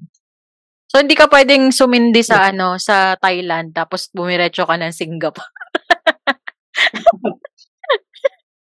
Ano, strict sila dito. Umiiral yan yung death penalty nila. Pero katulad ba diyan ng 'di ba sa Australia 'to 'di ba Kuya Rex? Kasi parang puwedeng hindi lumabas yung mga tao kasi may subsidy yung gobyerno. Lalo dun Nung sa may mga pandemic? impact sa income. Oo, yung oo, nung panahon na yun 'pag wala kang annual leave o wala kang leave puwede kang mag-apply ng subsidy. Mag-a-apply ka, hindi Mm. automatic. Ah, okey. So mm, apply ka kasi ang daming yung mga ano, casual na ano, Mm. na employee. So, wala naman Mm. silang leave, wala din no work, no pay sila. So, yun, Mm. mag-a-apply sila. Malaking bagay, laking ano. O kaya 'pag naubusan ka na ng leave dahil sa lockdown, Mm. naubos na yung leave mo, pwede kang mag-apply. So, Ah, babayaran charge ng to leave government. muna yun. Charge Ah, to charge leave leave. 'Pag may leave, gamitin mo muna yung leave. Ah, Company ano, mm. Okey, okey. Bago Mm, yun, pero bago ko kasi narinig yun. hindi, pero hindi naman gano'n katagal yung lockdown, eh. Oo, So, saglit tapos lang sa inyo, eh. Oo. Sa'min Tapos lang yung naman ibang 2 years, company eh. sa ibang company, kagaya ko nun, operations ako, eh. So, kailangan tuloy-tuloy. So, Oo. pinapayagan kami. Oo. Pinapayagan kami. Kailangan lang ng letter from the company para Hmm. makalabas kami. Mm. Ah, so may quarantine pass din kayo? Oo, qua quarantine pass. Pero hindi naman sila gano'n kahigpit. Mahigpit although yung lugar kasi namin medyo madaming affected kaya ano sila dito, mahigpit sila, may mga pulis na umiikot. So, 'pag wala ka ng anong pass Mm. ano ka, hulihin ka. Malaki Napa din yung fine. napapanood niyo ba dito yung ano, yung mga reels dati na ano, yung bibili ka lang ng Milo tapos nabaril ka kasi lumabas ka.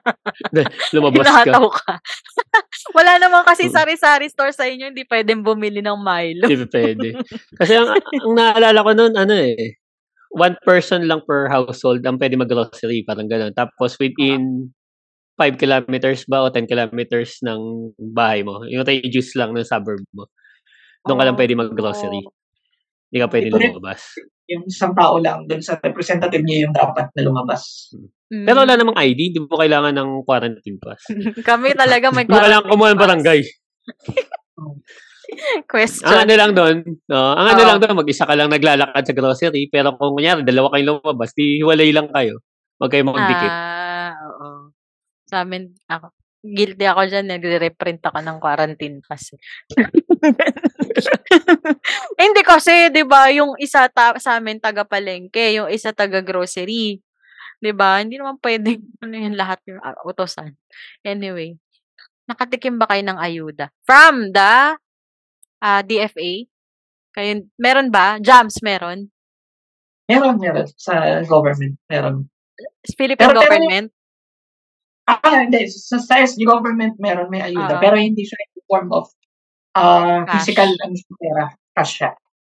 Na Hmm. ita-transfer nila. Tapos online yun, fill ka dun, pagka ita-transfer yung government yung nag-transfer ng ng Hmm. pera. Pero sa Philippines, yes, nakatanggap din. Pero sa atin kasi ano, eh, yung yung unang taon, yung kap yung kapitan namin namimigay pa nung ano, eh, bigas, ah, delata, I think yung ibang barangay gano'n din. Kaya lang ang problema dun, hindi siya consistent, 'di ba? Sa yung yung yung sinabi ng ng kunyari sinabi ni Duterte, every month magbigay kayo ng ganito, ganyan, ganyan. Hindi siya consistent. Tapos, ang naging problema pa dun is yung ibang napamigay, parang napagpilian na kasi kami mismo, yung mga na-receive naming delata tsaka bigas expired, tsaka yung yung Puti. bigas hindi siya para siyang NFA, yung Durog. yung naano na, yung stock, stock Mm. price.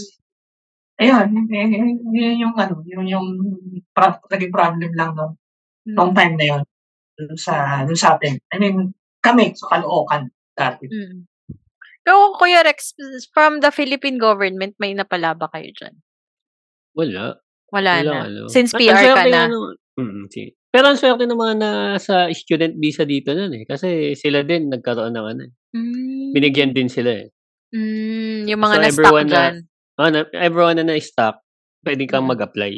Hmm, puwede, puwede. Mm.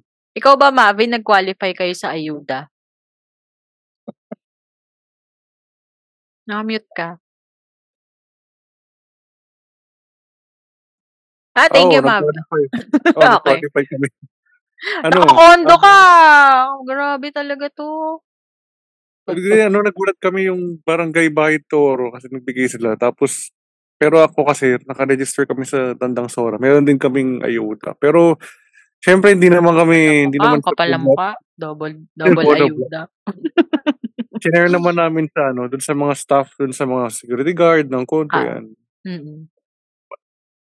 Wala lang. Okay. Next. Next question. Ay, alam nyo ba dito, nakakaloka, naalala ko tuloy kay Jams, si Jams kasi, triniger ako. Eh. Alam mo ba, pag nako- na-COVID ka dati dito, magka, ano yun, di ba, ang ano ni, ang mandate ni Daddy D, dapat suportahan yung ano, suportahan yung COVID patient. Pag wala kang pera, yun nga, mamamatay ka na lang kasi yung yung ayuda na mandate ni Daddy D, darating siya every three days. Tapos, ano siya, parang 5 kilos of bigas, delata, tapos yung gulay na pang dalawang lutuan. So, after pag naubos nyo na, hindi ka muna kakain. Kung doon ka lang aasa sa ayuda. Tapos, 'di ba yung 8,000 yung across the board na 8,000 supposedly across the board. Di kami nag-apply noon. Kasi ang sabi kapag 'di ba yung parang katulad sa iyo Kuya Rex, kapag may pagtuloy-tuloy yung trabaho, hindi qualified doon sa household. Mm. Eh ako naman, na-activate yung pagka-work from home namin. Hindi na ako nag-apply. Grabe yung sa ano, yung mga iba ng although ayoko namang isipin na na naglalamang sila pero ganun na nga. Ang grabe, mga tuloy-tuloy trabaho pero nag-qualify sa ayuda. Ano sabi ko? Oo. Palakasan. Etchos talaga. Hindi kasi wala kaming mo, walang monitoring system in place kung sino na yung na cash transfer. Hindi katulad sa go, Hmm. sa Singapore siguro, alam ng government, no, nabigyan na to, hindi, ganun. Hmm. Oo, Ganun. kakaano siya eh. Kaka-database siya eh. 'Di ba? Database. oh. Eh, doon- oo.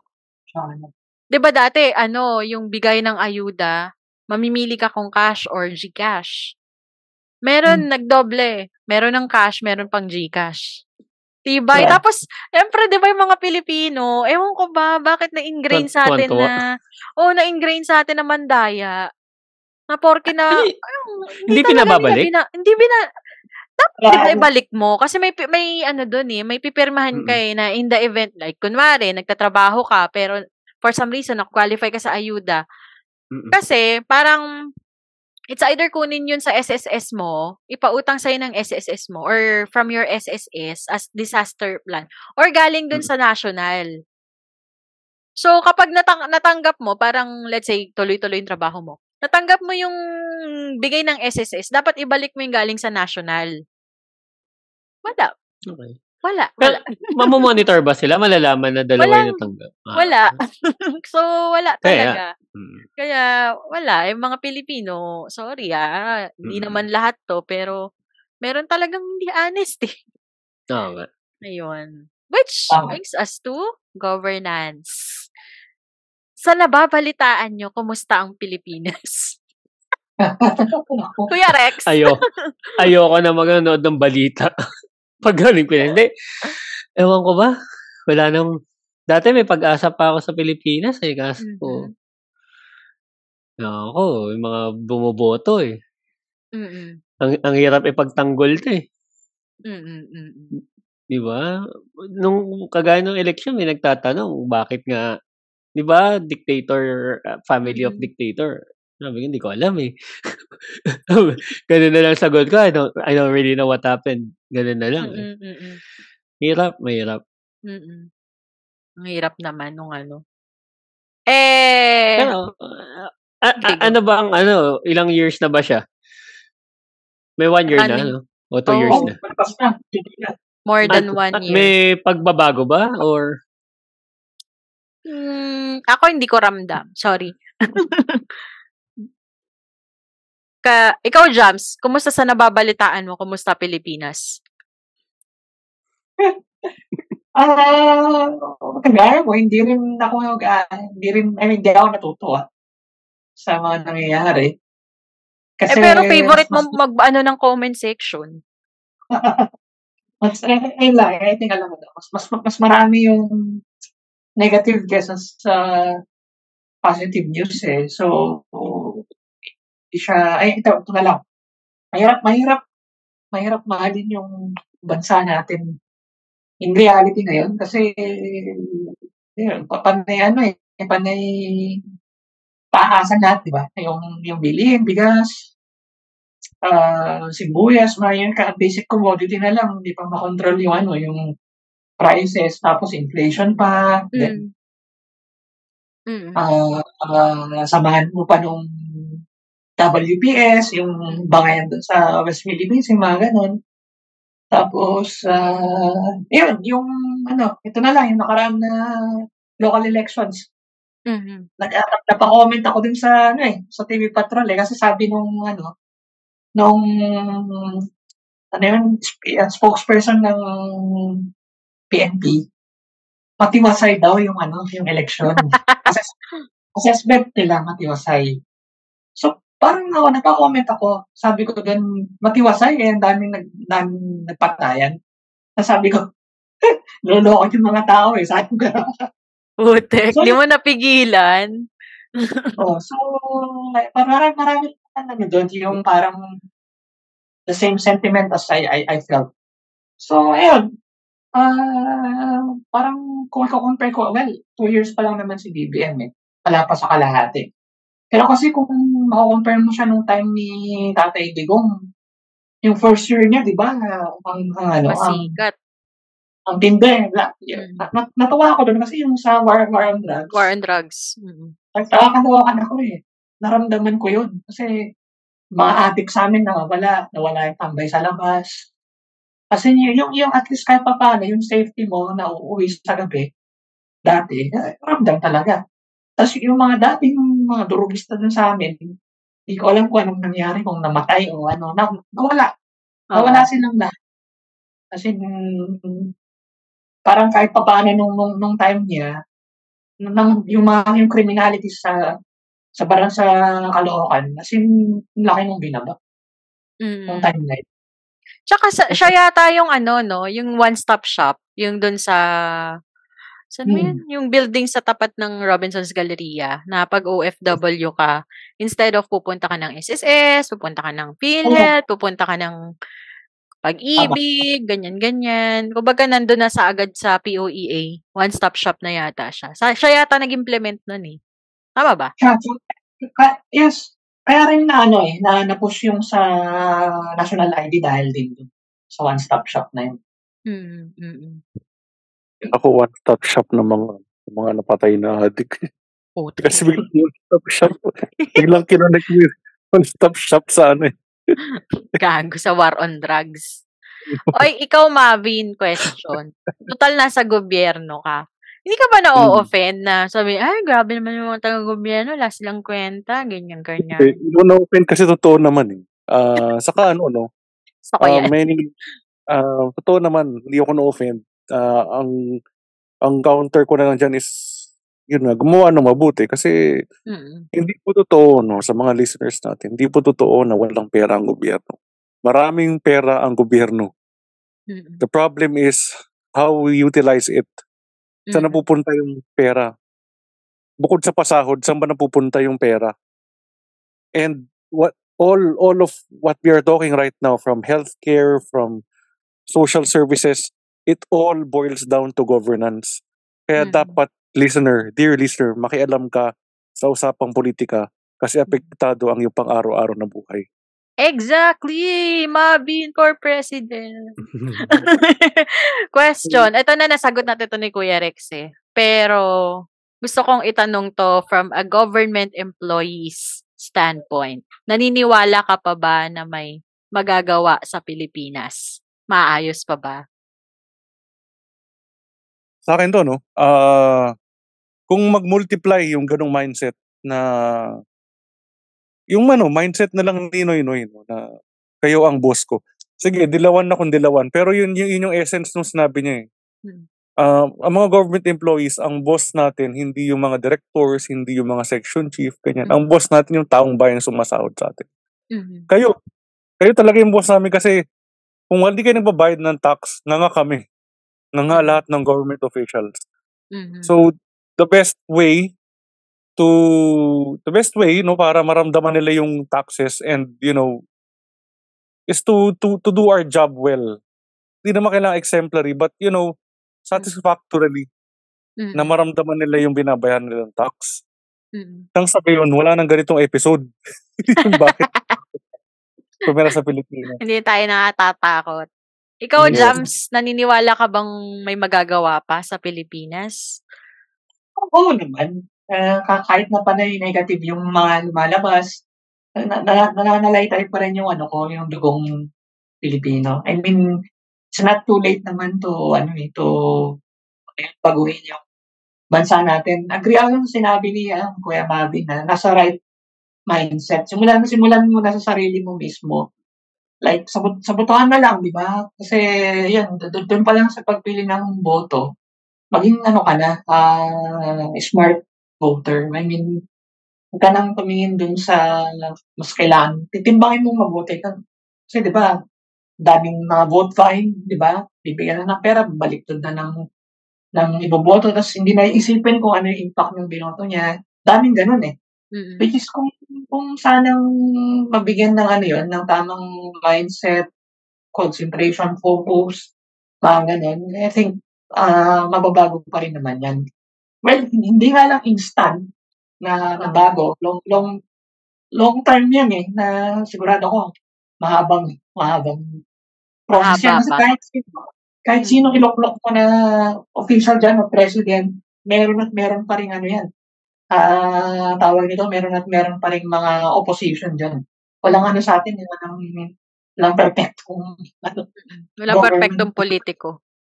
Yeah. Yeah. In as much Pero as wala still, ding ano, propre- perpektong tao. yeah. Ay, Mm. pero I still believe that yes, yes, may may pag-asa, malaki yung chance. Mhm. Tapos siguro ano, ang sa akin lang nakikita ko kasi ito na na-observe ko 'to nung election, na yung mga yung mga bumoboto sa local, hindi nga nila kilala yung ano, eh, yung mga kandidato, eh, 'di ba? Tapos sasabihin nila pa pare-pareho lang naman 'yan, eh. Eh, eh kung pare-pareho pala, eh bakit hindi kayo naghahanap ng ng Iba. programa na iba, iba dun sa nakasanayan nating trapo, parang weird lang. Yun, parang ako kasi mag-iingay at ma for me, ah, sa sa sa sarili ko, mag-iingay at mag-iingay ako in my own little way para magkaroon man lang kung ano yung naaabot nitong podcast na 'to or ng Facebook Mm. page ko, kung ano naaabot, lalabas at Mm. lalabas ko yung opinion ko with regards sa, sige, kung nagtitiis kayo sa ganyang governance, eh, mainggit na lang tayo sa ibang bansa, 'di ba, ganyan. Gano'n. Hanggang inggit na lang tayo, 'di ba? Ito, sorry for cutting. Bago tayo pumunta kay Rex, no, at sa mga sa sa'yo ulit, Jade, siguro may suggestion ako sa election. Sa mga nakikinig ng mga congressman dito or senator or sino mang public officials na pwede mag-amend ng constitution. Siguro ano, mag i-modify natin yung elections, no. Kumbaga may percentage yung boto ng tao, pero may percentage din yung exam nila. On the spot, walang re-reviewin. As in, mag-exam sila based on stock knowledge and experience. Mm. Ma dun dun dun pala mafi-filter na yung mga balagoong sa ano eh, na tumatakbong kandidato eh. Mm. 'Di ba? May Pero yung percentage. ano nga lang, 'di ba, yung rules ng SK, kasi nagbago yung SK rules. Parang 'di ba dati kasi si si chairman or si kagawad ano na, 'di ba? Si kagawad lapis, lapuz. Pwedeng si Hmm. SK magsimula sa SK si lapuz din. So, paglaki niyan, magiging kagawad, magiging ano sa sa city or sa provincial, tas biglang magna-national. Ngayon, may revision dun sa batas ng SK na hindi siya pwedeng or let's say nanalo siya. Hindi siya pwed hindi ka pwedeng umupo. Kung kahit manalo ka, kung may ka kamag-anak kang incumbent. Mhm, Eh, putik campaign pa lang makikita mo yung mga poster, "Uy, isa lang apelyido niyo, ah." Eh, di Oo. violation na ng election rules yun. Tahan nga nung mga kandidato nung bumoto ko. Sabi ko, "Putya, yung middle name kaapelyido nung last name nung isa eh." Puta, ano eh, it's a family affair. yung 'Di ba? talaga eh, Negosyo. Sa level pa lang ng barangay ah. Ganun na sila. Grabe. Kaya wala wala alam mo yung mga nagtrabaho sa ibang bansa, naging PR, mga naging naging ibang passport holder, hindi mo na sila maa-attract na bumalik dito sa Pilipinas, eh. Unless magre-retire sila dito i-avail nila yung dollars nila. Mm. 'Di ba? Pero yun no, kung inevitable yung political dynasty dito, eh, might as well ayusin mo lang yung trabaho mo. Eh, kung yari Mm. isang pamilya kayo nag nandiyan nagpapatakbo ng probinsya nyo, eh, ayusin nyo lang yung trabaho nyo. Total, nandiyan naman kayo eh. Parang, Tsaka, tsaka huwag kayong konsensya naman. magko-confidential pa.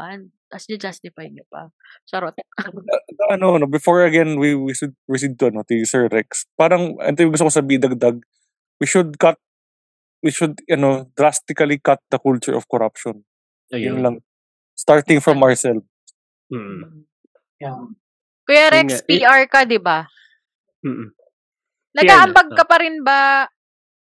Ano yun? Teka, nagre-renew ka pa rin ng PH passport mo kasi 'di ba? Hindi, hindi na. Hindi na. Ah, OC hindi passport na. OC Mm. passport na. Nag, nanumpa na ako dito. Ah, okay. Oo. Kal- ang alam ko PR. Ano ka na pala? Hindi kasi prior to that, nag-aambag ka pa rin ba sa SSS PhilHealth pag-ibig mo? Ay, hindi. Nung nagre-renew? nag-move, nung nag-move ako dito, hindi na. Ah, Kasi- okay. Kasi may ibang bansa Wala daw, eh. lalo pag OFW, hindi ma-renew yung passport. Hindi Ah, talaga? Hinay ng DFA. Tama ba, Oo, Jams? Okay. Hindi raw nare-renew. Wala. I, I mean, ngayon ko lang narinig yun. Parang Mm. kailangan updated yung contributions. Talaga? Sa SSS? Oo, yung iba. Okay. Right? Kasi na may natanong ako dati, taga, taga pag-ibig naman siya.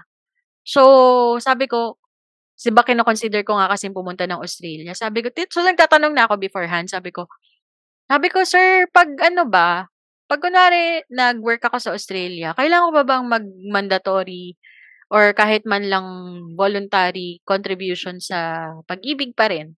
Kahit ano, sabi, kung work visa ka doon, kailangan mo pa rin mag-contribute. Kasi OFW ka pa rin. Pero kung PR ka na or ano, pwede, di na daw. Kasi sabi Okay. ko, oh, so anong impact nun pag di ako nag-contribute? Hindi maririn yung passport mo. Oo. Kung PH passport pa rin. Okay. So, ano na sila? Nasa isang database na lang yun? O, Eh, I doubt it. Yung national ID nga, di ba, na i-point out ni? Jams. Hindi Mm. naman, hindi naman, yung QR nga lang, di nagana. hindi talaga. Kaya sabi ko, ano, budol ba yun? Kasi wala naman, di mo nga matrace yung oh, ayun. di ba? Hindi naman nila malalaman eh. Mm. 'Di ba? Pero yun nga, nanumpa ka na diyan. Magdudual ka ba? Sa ngayon, hindi namin nakikita yung ano eh, yung positive na Benefit. magdual kami o benefit. Kasi una, hindi naman kami bibili ng property. Oo. Usually, yung mga nagdudual, yung mga bumibili ng property sa Philippines. Mm. Mm. Pero maganda yung sinabi nga ni Mabin kanina na ano, dapat magsimula eh. Y- yun yung pag-asa sa atin eh. Magsimula sa bawat isang tao. Yung, alam mo yung simpleng paglalagay, di ba? Mm. Kung iiwasan ng tao yung paglalagay, wala naman sigurong pulis Wala namang na... maniningil eh. Di ba? Oo. Saka yung simpleng pagpila ng maayos, yung Mm. hindi ka hindi ka mauuna dahil gusto mo mauna. Mm. Pumila lang ng maayos. Yung mga ganong kasimpleng Mm. disiplina, di ba? Maayos ang Pilipinas kasi wala namang wala magpapalamang. Di ba? Mm. Yun ang hirap eh. Gusto lahat Mm. makalamang eh. Mm. Tsaka nakakatawa kasi sa ibang bansa, masunuri naman tayo. Oo. Tama yung kasi. Tama yung. Tama yun, tama. Tapos pag nasa ibang bansa, 'Di Ta- ba? takot kasi. Takot yung Pilipinas sa ibang bansa mapauwi eh. Mm. Di saka ano, Sir Rex, yung ano kasi merong, merong result, resulta yung pagsunod nila. Dito kasi sa atin, tayo, nalalamangan tayo ng ibang nandadaya. Parang may, ano eh, nabawork Parang kasi, diskarte pa. Dis- lumalabas mas, mas madiskarte yung madaya. naga, nagagawan kasi ng paraan para dayain yung mga rules. Kasi Mm. na-implement ito. Tapos, yun nga, yun nga yung says, ano, bef- pa- before kayo patuloyin, yung So ko lang sabihin to, bago, ko makalimutan, yung ano tayo kasi sa Pilipinas, nakakatakot dito kasi KKB, kanya-kanyang buhay, kanya-kanyang diskarte. Ah. Mm. Hindi collective eh. Hindi collective action eh. Mm. Mm. Sige, Sir Rex, baka may, gusto pa kayo sabihin na nakat ko kayo. Hindi, yun lang, yun lang talaga. Yung simpleng disiplina lang, di ba? Yung pagsunod lang ta sa traffic rules eh. Di Mm. ba? Pag red light, tigil na, red light yan eh. Mm. Huwag mo nang Huwag mo ilusot. habulin. Huwag mong... Mm. Mm. Tsaka, ano pala, Kuya Rex, ah, if ever kasi na mag-invest ka nga ng property, since ex-Filipino ka naman, pwede pa rin. Up to Okay. 1,000 square meters. Ah, Pag okey. land. Mm. So, condo, since kahit foreigner ka, pwede namang mag-acquire. Ah, talaga? Na pala? Yeah, oo. Ah, okey. Pag condo, Alam pwede. Basta Mostly yung mga nagdo-dual na kilala ko kasi bibili lang ng property daw. Hindi, hindi kailangan. Basta kahit basta ex-Filipino ka, pag land property, up to 1,000 square meters. Pag condo, pwede naman, kahit foreign passport holder ka. Hindi naman ex-Filipino, Filipino pa din naman. Hindi kasi Iba yung passport passport. na yung tinitignan. Ayun. Basta yun. Yung, yun yung ano, para lang, para lang ma-encourage pa rin yung mga ano, just in case gusto Mm. nyo pa rin mag-invest sa Philippines. Okey. Ganon. Yun. Eto, um, kasi yun nga, nasabi mo na Kuya Rex, Filipino ka pa rin naman. Oo naman. So, ano pa rin yung nagpapabalik sa puso, ano pa rin yung nagpapastay sa puso mo sa Pilipinas? Mas masaya pa din sa Pilipinas kahit na gaano kahirap sa Pinas, mas masaya pa din. 'Di ba? May ano, eh, yung sense ng kapitbahay. Oo. Yun ang wala dito sa ano, eh, sa dito sa'min, sa Australia, wala, eh. Although kilala ko yung kapitbahay, pero alam mo yung tipong lalabas ka, puwede mo iwan yung anak mo sa kanila, yung mga gano'n. Walang Oh, gano'n dito, eh. Oo, oo. Mm, hindi kagaya sa Pilipinas, 'di ba? Pupunta ka muna mo. kaila ano, mm. Mm. Yun yung ano, masaya masaya sa Pinas kung maganda lang yung sahod nga diyan saka yung lifestyle diyan. Mm. Mas masarap tumira talaga sa Pilipinas. Mm. Ikaw, Jams, bakit hindi ka nagpi-PR diyan? Charot. Or ano yung nagpapabalik sa'yo? Ano, masaya pa rin ba para sa'yo ang Pinas? Oo naman. Oo naman. Ah, siyempre nandun yung mga family ko, 'di ba? Then yung siyempre yung sense of belongingness, tsaka bukod dun, meron may may mga iba pang bagay kagaya na lang yung sabi ni Kuya Rex nga na ano yung pagiging hospitable natin sa isa't isa, belongingness. Di di di dito kasi though marami namang Pinoy din and, ah, I think yung yung mga ibang locals gano'n din naman. Kaya lang mas ano sila dito, eh, mas parang mas focus sila sa trabaho, gano'n. Unlike unlike sa'tin may time ka pang gawin yung ganito, gawin yung ganyan. Kung kung kung lifestyle living lang, kung kung ako magre-retire ako sa Pilipinas kung gusto, Hmm. why not, 'di ba? Kasi, i iba pa rin yung kultura sa'tin, eh. Ang layo compared sa ibang foreign country. Kung kung competitive lang din naman yung salary diyan tsaka yung lifestyle, ba't ka pa aalis, 'di ba? So, yun of course Philippines pa din. And then ayun ayun nga, pag pagka nasa fo foreign ka kasi, ah, ang dami mong yung yung mga yung mga tao dito parang ano, eh, hindi sila puwedeng mag mag mag-relax, gano'n, Mm. mag-budget. So, mas iniisip nila yung yung ano nila, yung Grind. parang yes, yung grind nila. Kasi dito, pagka matanda ka na, ah, ano, eh, ah, pag pag pag wala kang income or wala kang work, kawawa ka.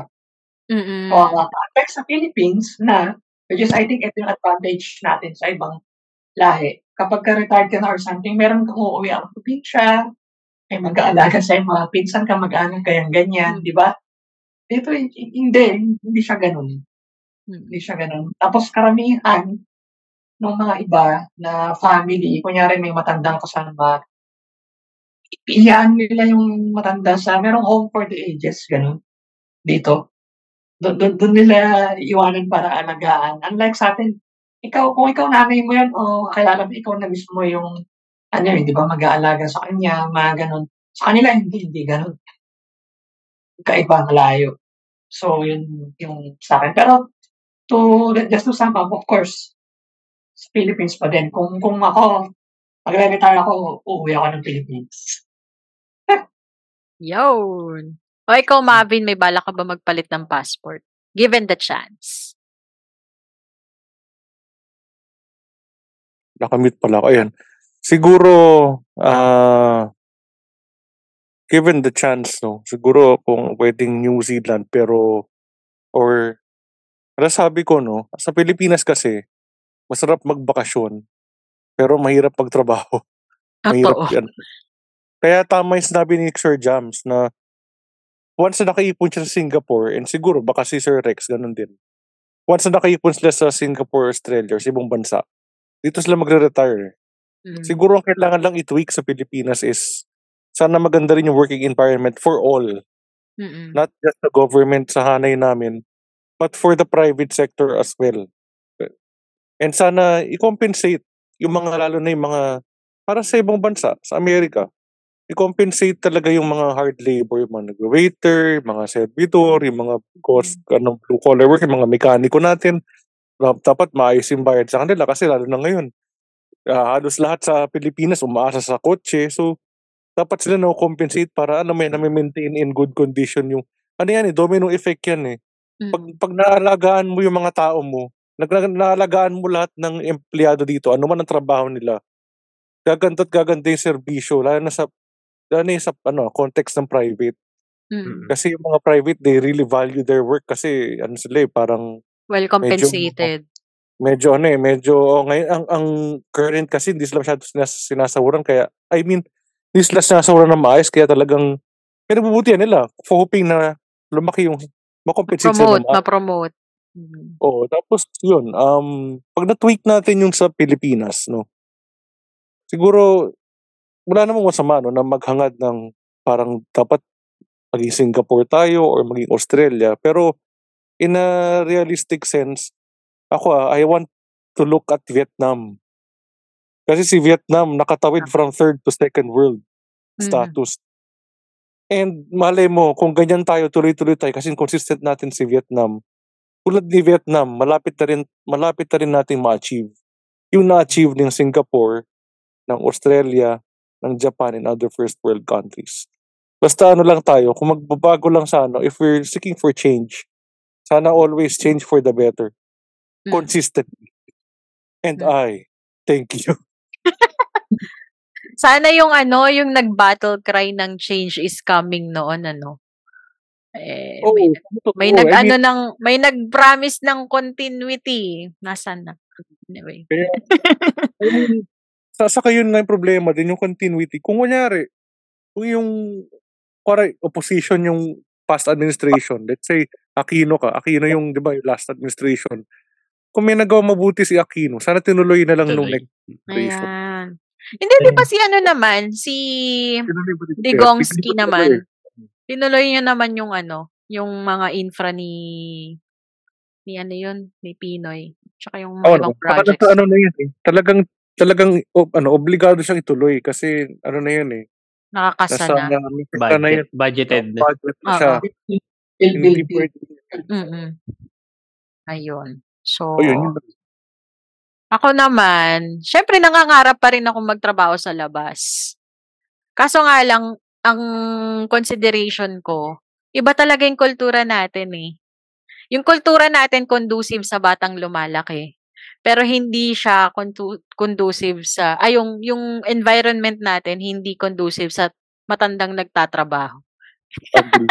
'Di ba? sa mm. batang lumalaki maganda yung kultura natin kasi nga yung value system natin yung hmm. pagiging caring natin. Alaga ka ng magulang mo eh, ganyan eh. Oh, Oo, one, one, mo yung magulang mo, pamilya mo. Yun na, mahirap na yun. Pag nag-establish ka na sarili mo na, doon doon nagkakahirap sa bansang ito. Kaso sa sa sa sa hirap nga ng buhay naging sari-sarili na. So, Mm. 'yan na, naano na tayo ng sandwich generation, mga boundaries, boundaries daw, etchos na hindi naman masama. Kaso nga lang Oh. naglo-lost yung family orient orient family relations natin dahil do'n. Anyway, so 'yun, 'yun lang naman. So, ako talaga gusto kong magtrabaho sa ibang bansa kasi mukha akong pera. Kasi kasi pag mukhang pera ka dito sa Pilipinas, that means kailangan mo magtrabaho ng weekend, kailangan mo mag-overtime, which is hindi siya healthy eh. Para sa ano, kasi bakit naman, okay, kukumpara ko na naman tayo sa first world country, pero pero kasi nagagawa nila eh. Kahit mahal yung cost of living sa kanila, kahit mahal yung taxes sa kanila, parang, bakit pwede silang magpatrabaho ng 8 hours lang, tapos maayos yung pasweldo. ba? Bakit tayo nag-OT ka na ng 4 hours and more, nag-weekend work ka na, Pero yung alam mo yon feeling mo kakainin lang ng tax yung yung trinabaho mo. Tapos ganun pa rin, kakainin lang din ng tax pa ng bilihin na ikukonsumo. Yun lang, yun lang, yun, yun lang naman ang tampo ko sa Pilipinas. Yung government, lately lang ako nakikialam dyan. Pero yeah, I think kailangan tama yung battle cry ni Marvin na dapat talagang makialam tayo sa usaping politika kasi hindi lang siya kudaan eh. May impact yung bawat policy sa sa sa ginagastos mo sa pamilya, sa susunod mong meal, sa pang-aaral ng anak mo, at sa magiging kinabukasan ng mga, ng mga anak mo. So, kung gusto mo silang pakal, palakihin dito dahil maganda value system natin, ano naman yung ipapakita mo sa kanila pag napagtapos mo sila sa mga top 4 schools, tapos mamumuhunan ka ng malaki sa edukasyon, pero ganun lang naman yung sweldo nila. Parang ano naman yung masasabi mo sa mga anak mo? So, yun lang sana. Hindi lang dahil, hindi lang dahil mukha tayong pera gusto natin meron tayong bansang may pagmamalaki dun sa mga pinaglalaban natin, which is yung mga anak natin. So, yun lang. Ang dami kong kuda. Anyway, bago natin tapusin tong episode na to, basahin ko lang yung mga nag-share ng ating, ano, sa ating uh, post sa ating comment section. From Ireland, ang ating friends sa Tagay Talks, nakakatakot daw, literal na nakakatakot daw dito sa Pilipinas, yung laglag bala, tsaka yung kulang sa sweldo. Sabi ko, hindi kayo natatakot sa kumakain ng $300. so, yun. So, yun. Hello kay Rain, tsaka kay Lee ng Tagay Talks from Ireland. Tapos si Architox Podcast naman, sabi nila, as an OFW, mabilis ang pera maubos sa Pinas. Kinakatakot ko pag uwi ng Pinas na walang backup plan. Kaya as much as possible, kung may opportunity sa ibang bansa, grab it. So, yun. Si Ryan naman ng Australia din, taga New South Wales din to, Sir Rex. Ah, uh, mahirap daw magkasakit, nakakatakot daw magkasakit sa Pilipinas kasi uubusin mo yung pambayad sa medical expenses from lab, tapos opera at kung ano-ano pa. Si Nico Gomez Espere naman, nakakatakot daw yung tax dito, yung living conditions by currency standards, at yung maaring manakawan or makuhanan ng currency. Dahil ba fluctuating? Dahil yung balitan. Ayun. At least di puro pera sagot. Bala ka dyan. ayun. Tapos, ayun nga, si Sir Rex. Sino ba to si Sir Rex? Biglang awa. Pindirap makaipon. Pang medical expenses lang pag nagkataon. Ayun, maraming salamat po sa mga nag-participate doon sa ating post. At, syempre, maraming salamat sa inyong tatlo, Sir Bavin, Sir Jams, Sir Rex, sa isa na namang napaka makabuluhang episode na to. Sana may, sana magising natin yung mga natatakot siya. Sana matakot din sila in a good way na ano ba, parang, di ba pag natatakot ka, gagawa ka ng paraan para hindi ka na matakot the next time. For me, ah. kung hindi ka duwag. anyway, so yun. So, may na final words or may mga ipa-plug ba kayo? Sir Rex? Wala, wala man ako ipa-plug. final ano words? Lang, final words lang talagang, ano lang siguro talaga. Uh, parang di tayo matakot sa Pilipinas kung disiplinado lang talaga lahat. Mm. Yun lang naman. Yun lang kulang sa atin eh. tama. Sakit pero tama. Oh. Jams? Same, same, eh, tama yun. Kay ano, disiplina, discipline lang. Tapos maging ano, yung maging ano ka, consistent. I mean, it started from your own self. Pag kung magluluklok ka na rin, na rin lang naman tayo ng, ng leaders ng government, yung tamang leader na. Di ba? Hindi yung kung sino-sino lang dyan na putyo-putyo. Di ba? Mm-hmm. Ayun. So I think it, it starts from our own community. Mm. Kung, kung kaya mo sa family mo, why not? Mm. So, yan, right mindset, discipline, yan. At ang representative ng government, Sir Mabing. Ayan, siguro ano, uphold commitment, competence, saka compassion dun sa lahat ng tao. No, para para naman umayos umayos, umayos ayos naman tong bansa natin. Para hindi na nakakatakot tirahan.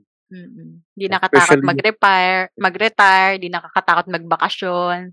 Yes, so saka hindi ba hindi ko pala nabanggit kanina ano, siguro 'yan yan even the justice system eh nakakatakot sa Pilipinas kasi ano eh napapatakbo siya ng pera eh. I mean, 'di ba? Tapos ang, ang hirap maabala pag I mean ikaw na yung naabala, lalo ka pang maabala. Eh. yun lang, mm. hindi nakakatakot din sa Pilipinas. But yun nga, uh, for for the government, no, for for us government officials, government employees, no, uphold that that that sees no com, com, commitment no uh, competence alam mo dapat yung ginagawa mo and syempre uh, hindi lang hindi lang magaling. Pinak pinaka-importante pinaka-mahalaga sa lahat bilang kawani ng pamahalaan is maging mabuting tao. Compassion. Tama! Sabi sa for president conscience choosing to do what choosing what is right. Yan lang. Mavin Katbagan for kagawad ng bahay toro. Charot. Walang kinikilingan. Serbisyong totoo lamang. Ayun, so maraming salamat po sa masayang uh, balitaktakan at makabuluhang balitaktakan. So, kung nasan man kayo ngayon, nasa first world country man, third world, second world, hindi yan excuse na hindi yan excuse sa ating mga nandito sa Pilipinas na sabihin, mag-settle kung anong meron tayo.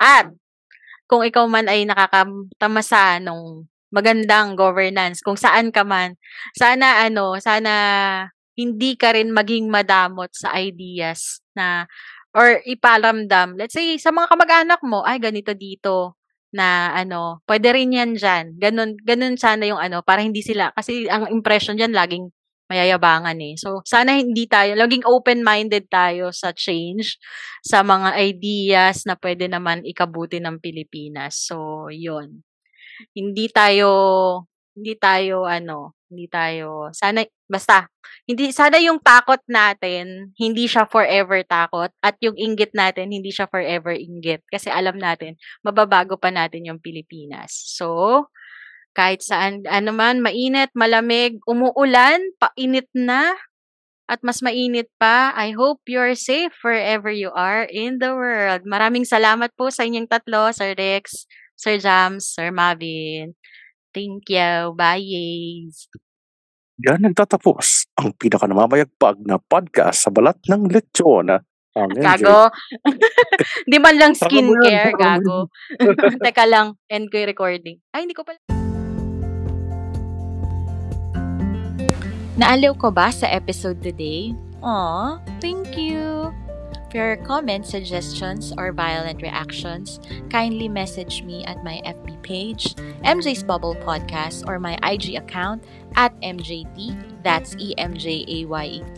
Pa-like and follow na rin po para makita ninyo yung excerpts or clips ng bawat episodes.